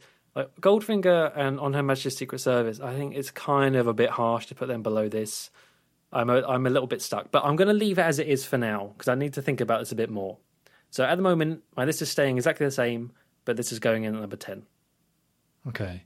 Are you thinking maybe just move those two up above these two underneath Diamonds Are Forever? Is that the potential? I'm, I yes, I think that's it. I think they're not going to beat Diamonds Are Forever because that is my, my guilty, you know, treat. But um, my your pleasure. But yeah, I think there is some some reorganization needed on my part, but not for now. Yeah, have a think. Have a little We think about it. Oh, you know what's happened here? We've watched too many Bond films. Well, there's that. But we've also ended up with the man with the golden gun at number eight. Both of us. How did that happen? That was another thing I thought as well. It's like I've been we've been praising the villain in this film. Sanchez is great. Was he better than Christopher Lee? Was he better than Scaramanga? I don't know. That is really hard. I would say yes, but that's that's not necessarily like maybe individual scenes, but as like Christopher Lee is better, but I would I pers- personally I would say Sanchez is probably better. Mm. Yeah, it's just apples and oranges, really, isn't it? It's just too difficult. Yeah, yeah, definitely. But yeah, that's I always find that stuff interesting though that our films were ranked because you ranked Man with the Golden Gun so much higher than I did, but it still Yeah. ended up in the same place. It's yeah, it's creeping up still somehow. Yeah. Yeah, and I've ended up with a view to a kill back in my top ten. So Yes. here we go, baby. Where it belongs. Yeah, I think so. But Yeah, so I guess maybe we should reflect a little bit on old Tim. Was he given a bad ride? Like, was he unfairly taken off too early, or did he? Does he kind of? I guess he's got a little bit of a cult classic sort of thing going on, right? Like, there's a lot of people who love him. Is that kind of fair or not? Yeah, I don't know. I I really wanted to like him more in these films, and Mm. I, I I don't think he is the problem at all. I think you can definitely tell the way he has he has gone with the character. He he obviously cared about it. Um, I just think he was dealt a, a bad hand with the you know the stories that he was in, and especially in the Living Daylights where they were just still working out the what to do with his interpretation of Bond, and then they kind of maybe went a bit too far with it in this one. It's like we didn't quite get the sweet spot for Timothy Dalton. It's a shame. Yeah, I felt like Timothy Dalton never got his like Skyfall or Goldfinger. You know how like that third film, The Spy Who Loved Me, like whenever they get to the third one, they've figured it out and they go all in. And I think Timothy Dalton should have he deserved that third film to figure it out. But even so, like if I if you just take it as these films, I don't think he got an unfair shot. Like he's pretty good. I like him, but this hasn't convinced me that he's like underrated or anything. I think he's about about right. He did a good job. It was still a little bit confused, and the Bond era in the eighties. I'll, I'll, I said this at the start, and I'll say it again. Was more of a transitional phase and a bit of an awkward phase, and he was a bit of a victim of that. But yeah, to me, uh, it seems about right. And really, I think Pierce Brosnan was kind of a very logical step after this, and in some ways, just did a better job of mixing in traditional Bond with these elements we saw in this film. So I like him. I liked him, but I don't think I've really changed my opinion that much of the guy. You know, he was a little bit more awkward in The Living Daylight than I remember, and this one was also hadn't quite found its landing. But yeah, I liked him, but I haven't suddenly become a big Tim nut. I, yeah, I'm the same. I liked him. I like him too. But even before doing this podcast, if you had told me to rank the Bond actors, he still would have been probably just above George Lazenby. I think I still like all the other ones more. So what's happened in terms of the ranking hasn't really surprised me. They have been kind of middling to, to low on my end. Um, yeah, it, I think what really happened here as well with Timothy Dalton, he- he was a victim of just John Glen's tenure as well. Yes. I think new new Bond actor, they just needed a new director. They needed someone with a, a fresh vision of the character, but instead he was locked into, you know, what had come before him, and and it just really suffered because of it. Yeah, and I don't think John Glen was even that bad. There's been times where I've been very upset at John and very frustrated by him and his style and the way he puts together the films, but he's not really that bad outside. If you'd got rid of Octopussy, it's still like an okay run, still not really that bad at all, like pretty solid. It's Oh, just yeah. like he does things his own way, and for five films, especially for how long he makes these films, for all the pigeon nonsense, for all this, for the like corpse obsession, all these weird things he has in these films. For five films, it's just too many. And I'm just very glad we're kind of able to shut the book on the Glen era. It's just like he had some good ideas. I think he had a decent vision for Bond. We just didn't need to see it five times. That's exactly it. I, hey, I like I like John Glen. For Your Eyes Only is number two on my list. I I loved For Your Eyes Only For way more than I thought I would. For now, Here comes But, Goldfinger, uh, baby. he's moved that right up. No, uh, what he what he brought early on, great. But yeah, just just time time for a change, and, and thankfully we're getting it. So, whew, Yeah, there we go. Because it was legal reasons that actually killed it. Um, yeah, Timothy Yeah. Dalton was contracted for a third film, but then there was a lot of like legal court stuff I was reading. That meant the rights of the Bond got put on hiatus, and by the time they came back to do another one, it was kind of over. They weren't able to get Tim, so they moved on to someone new. it wasn't more Kevin McClory nonsense, was it?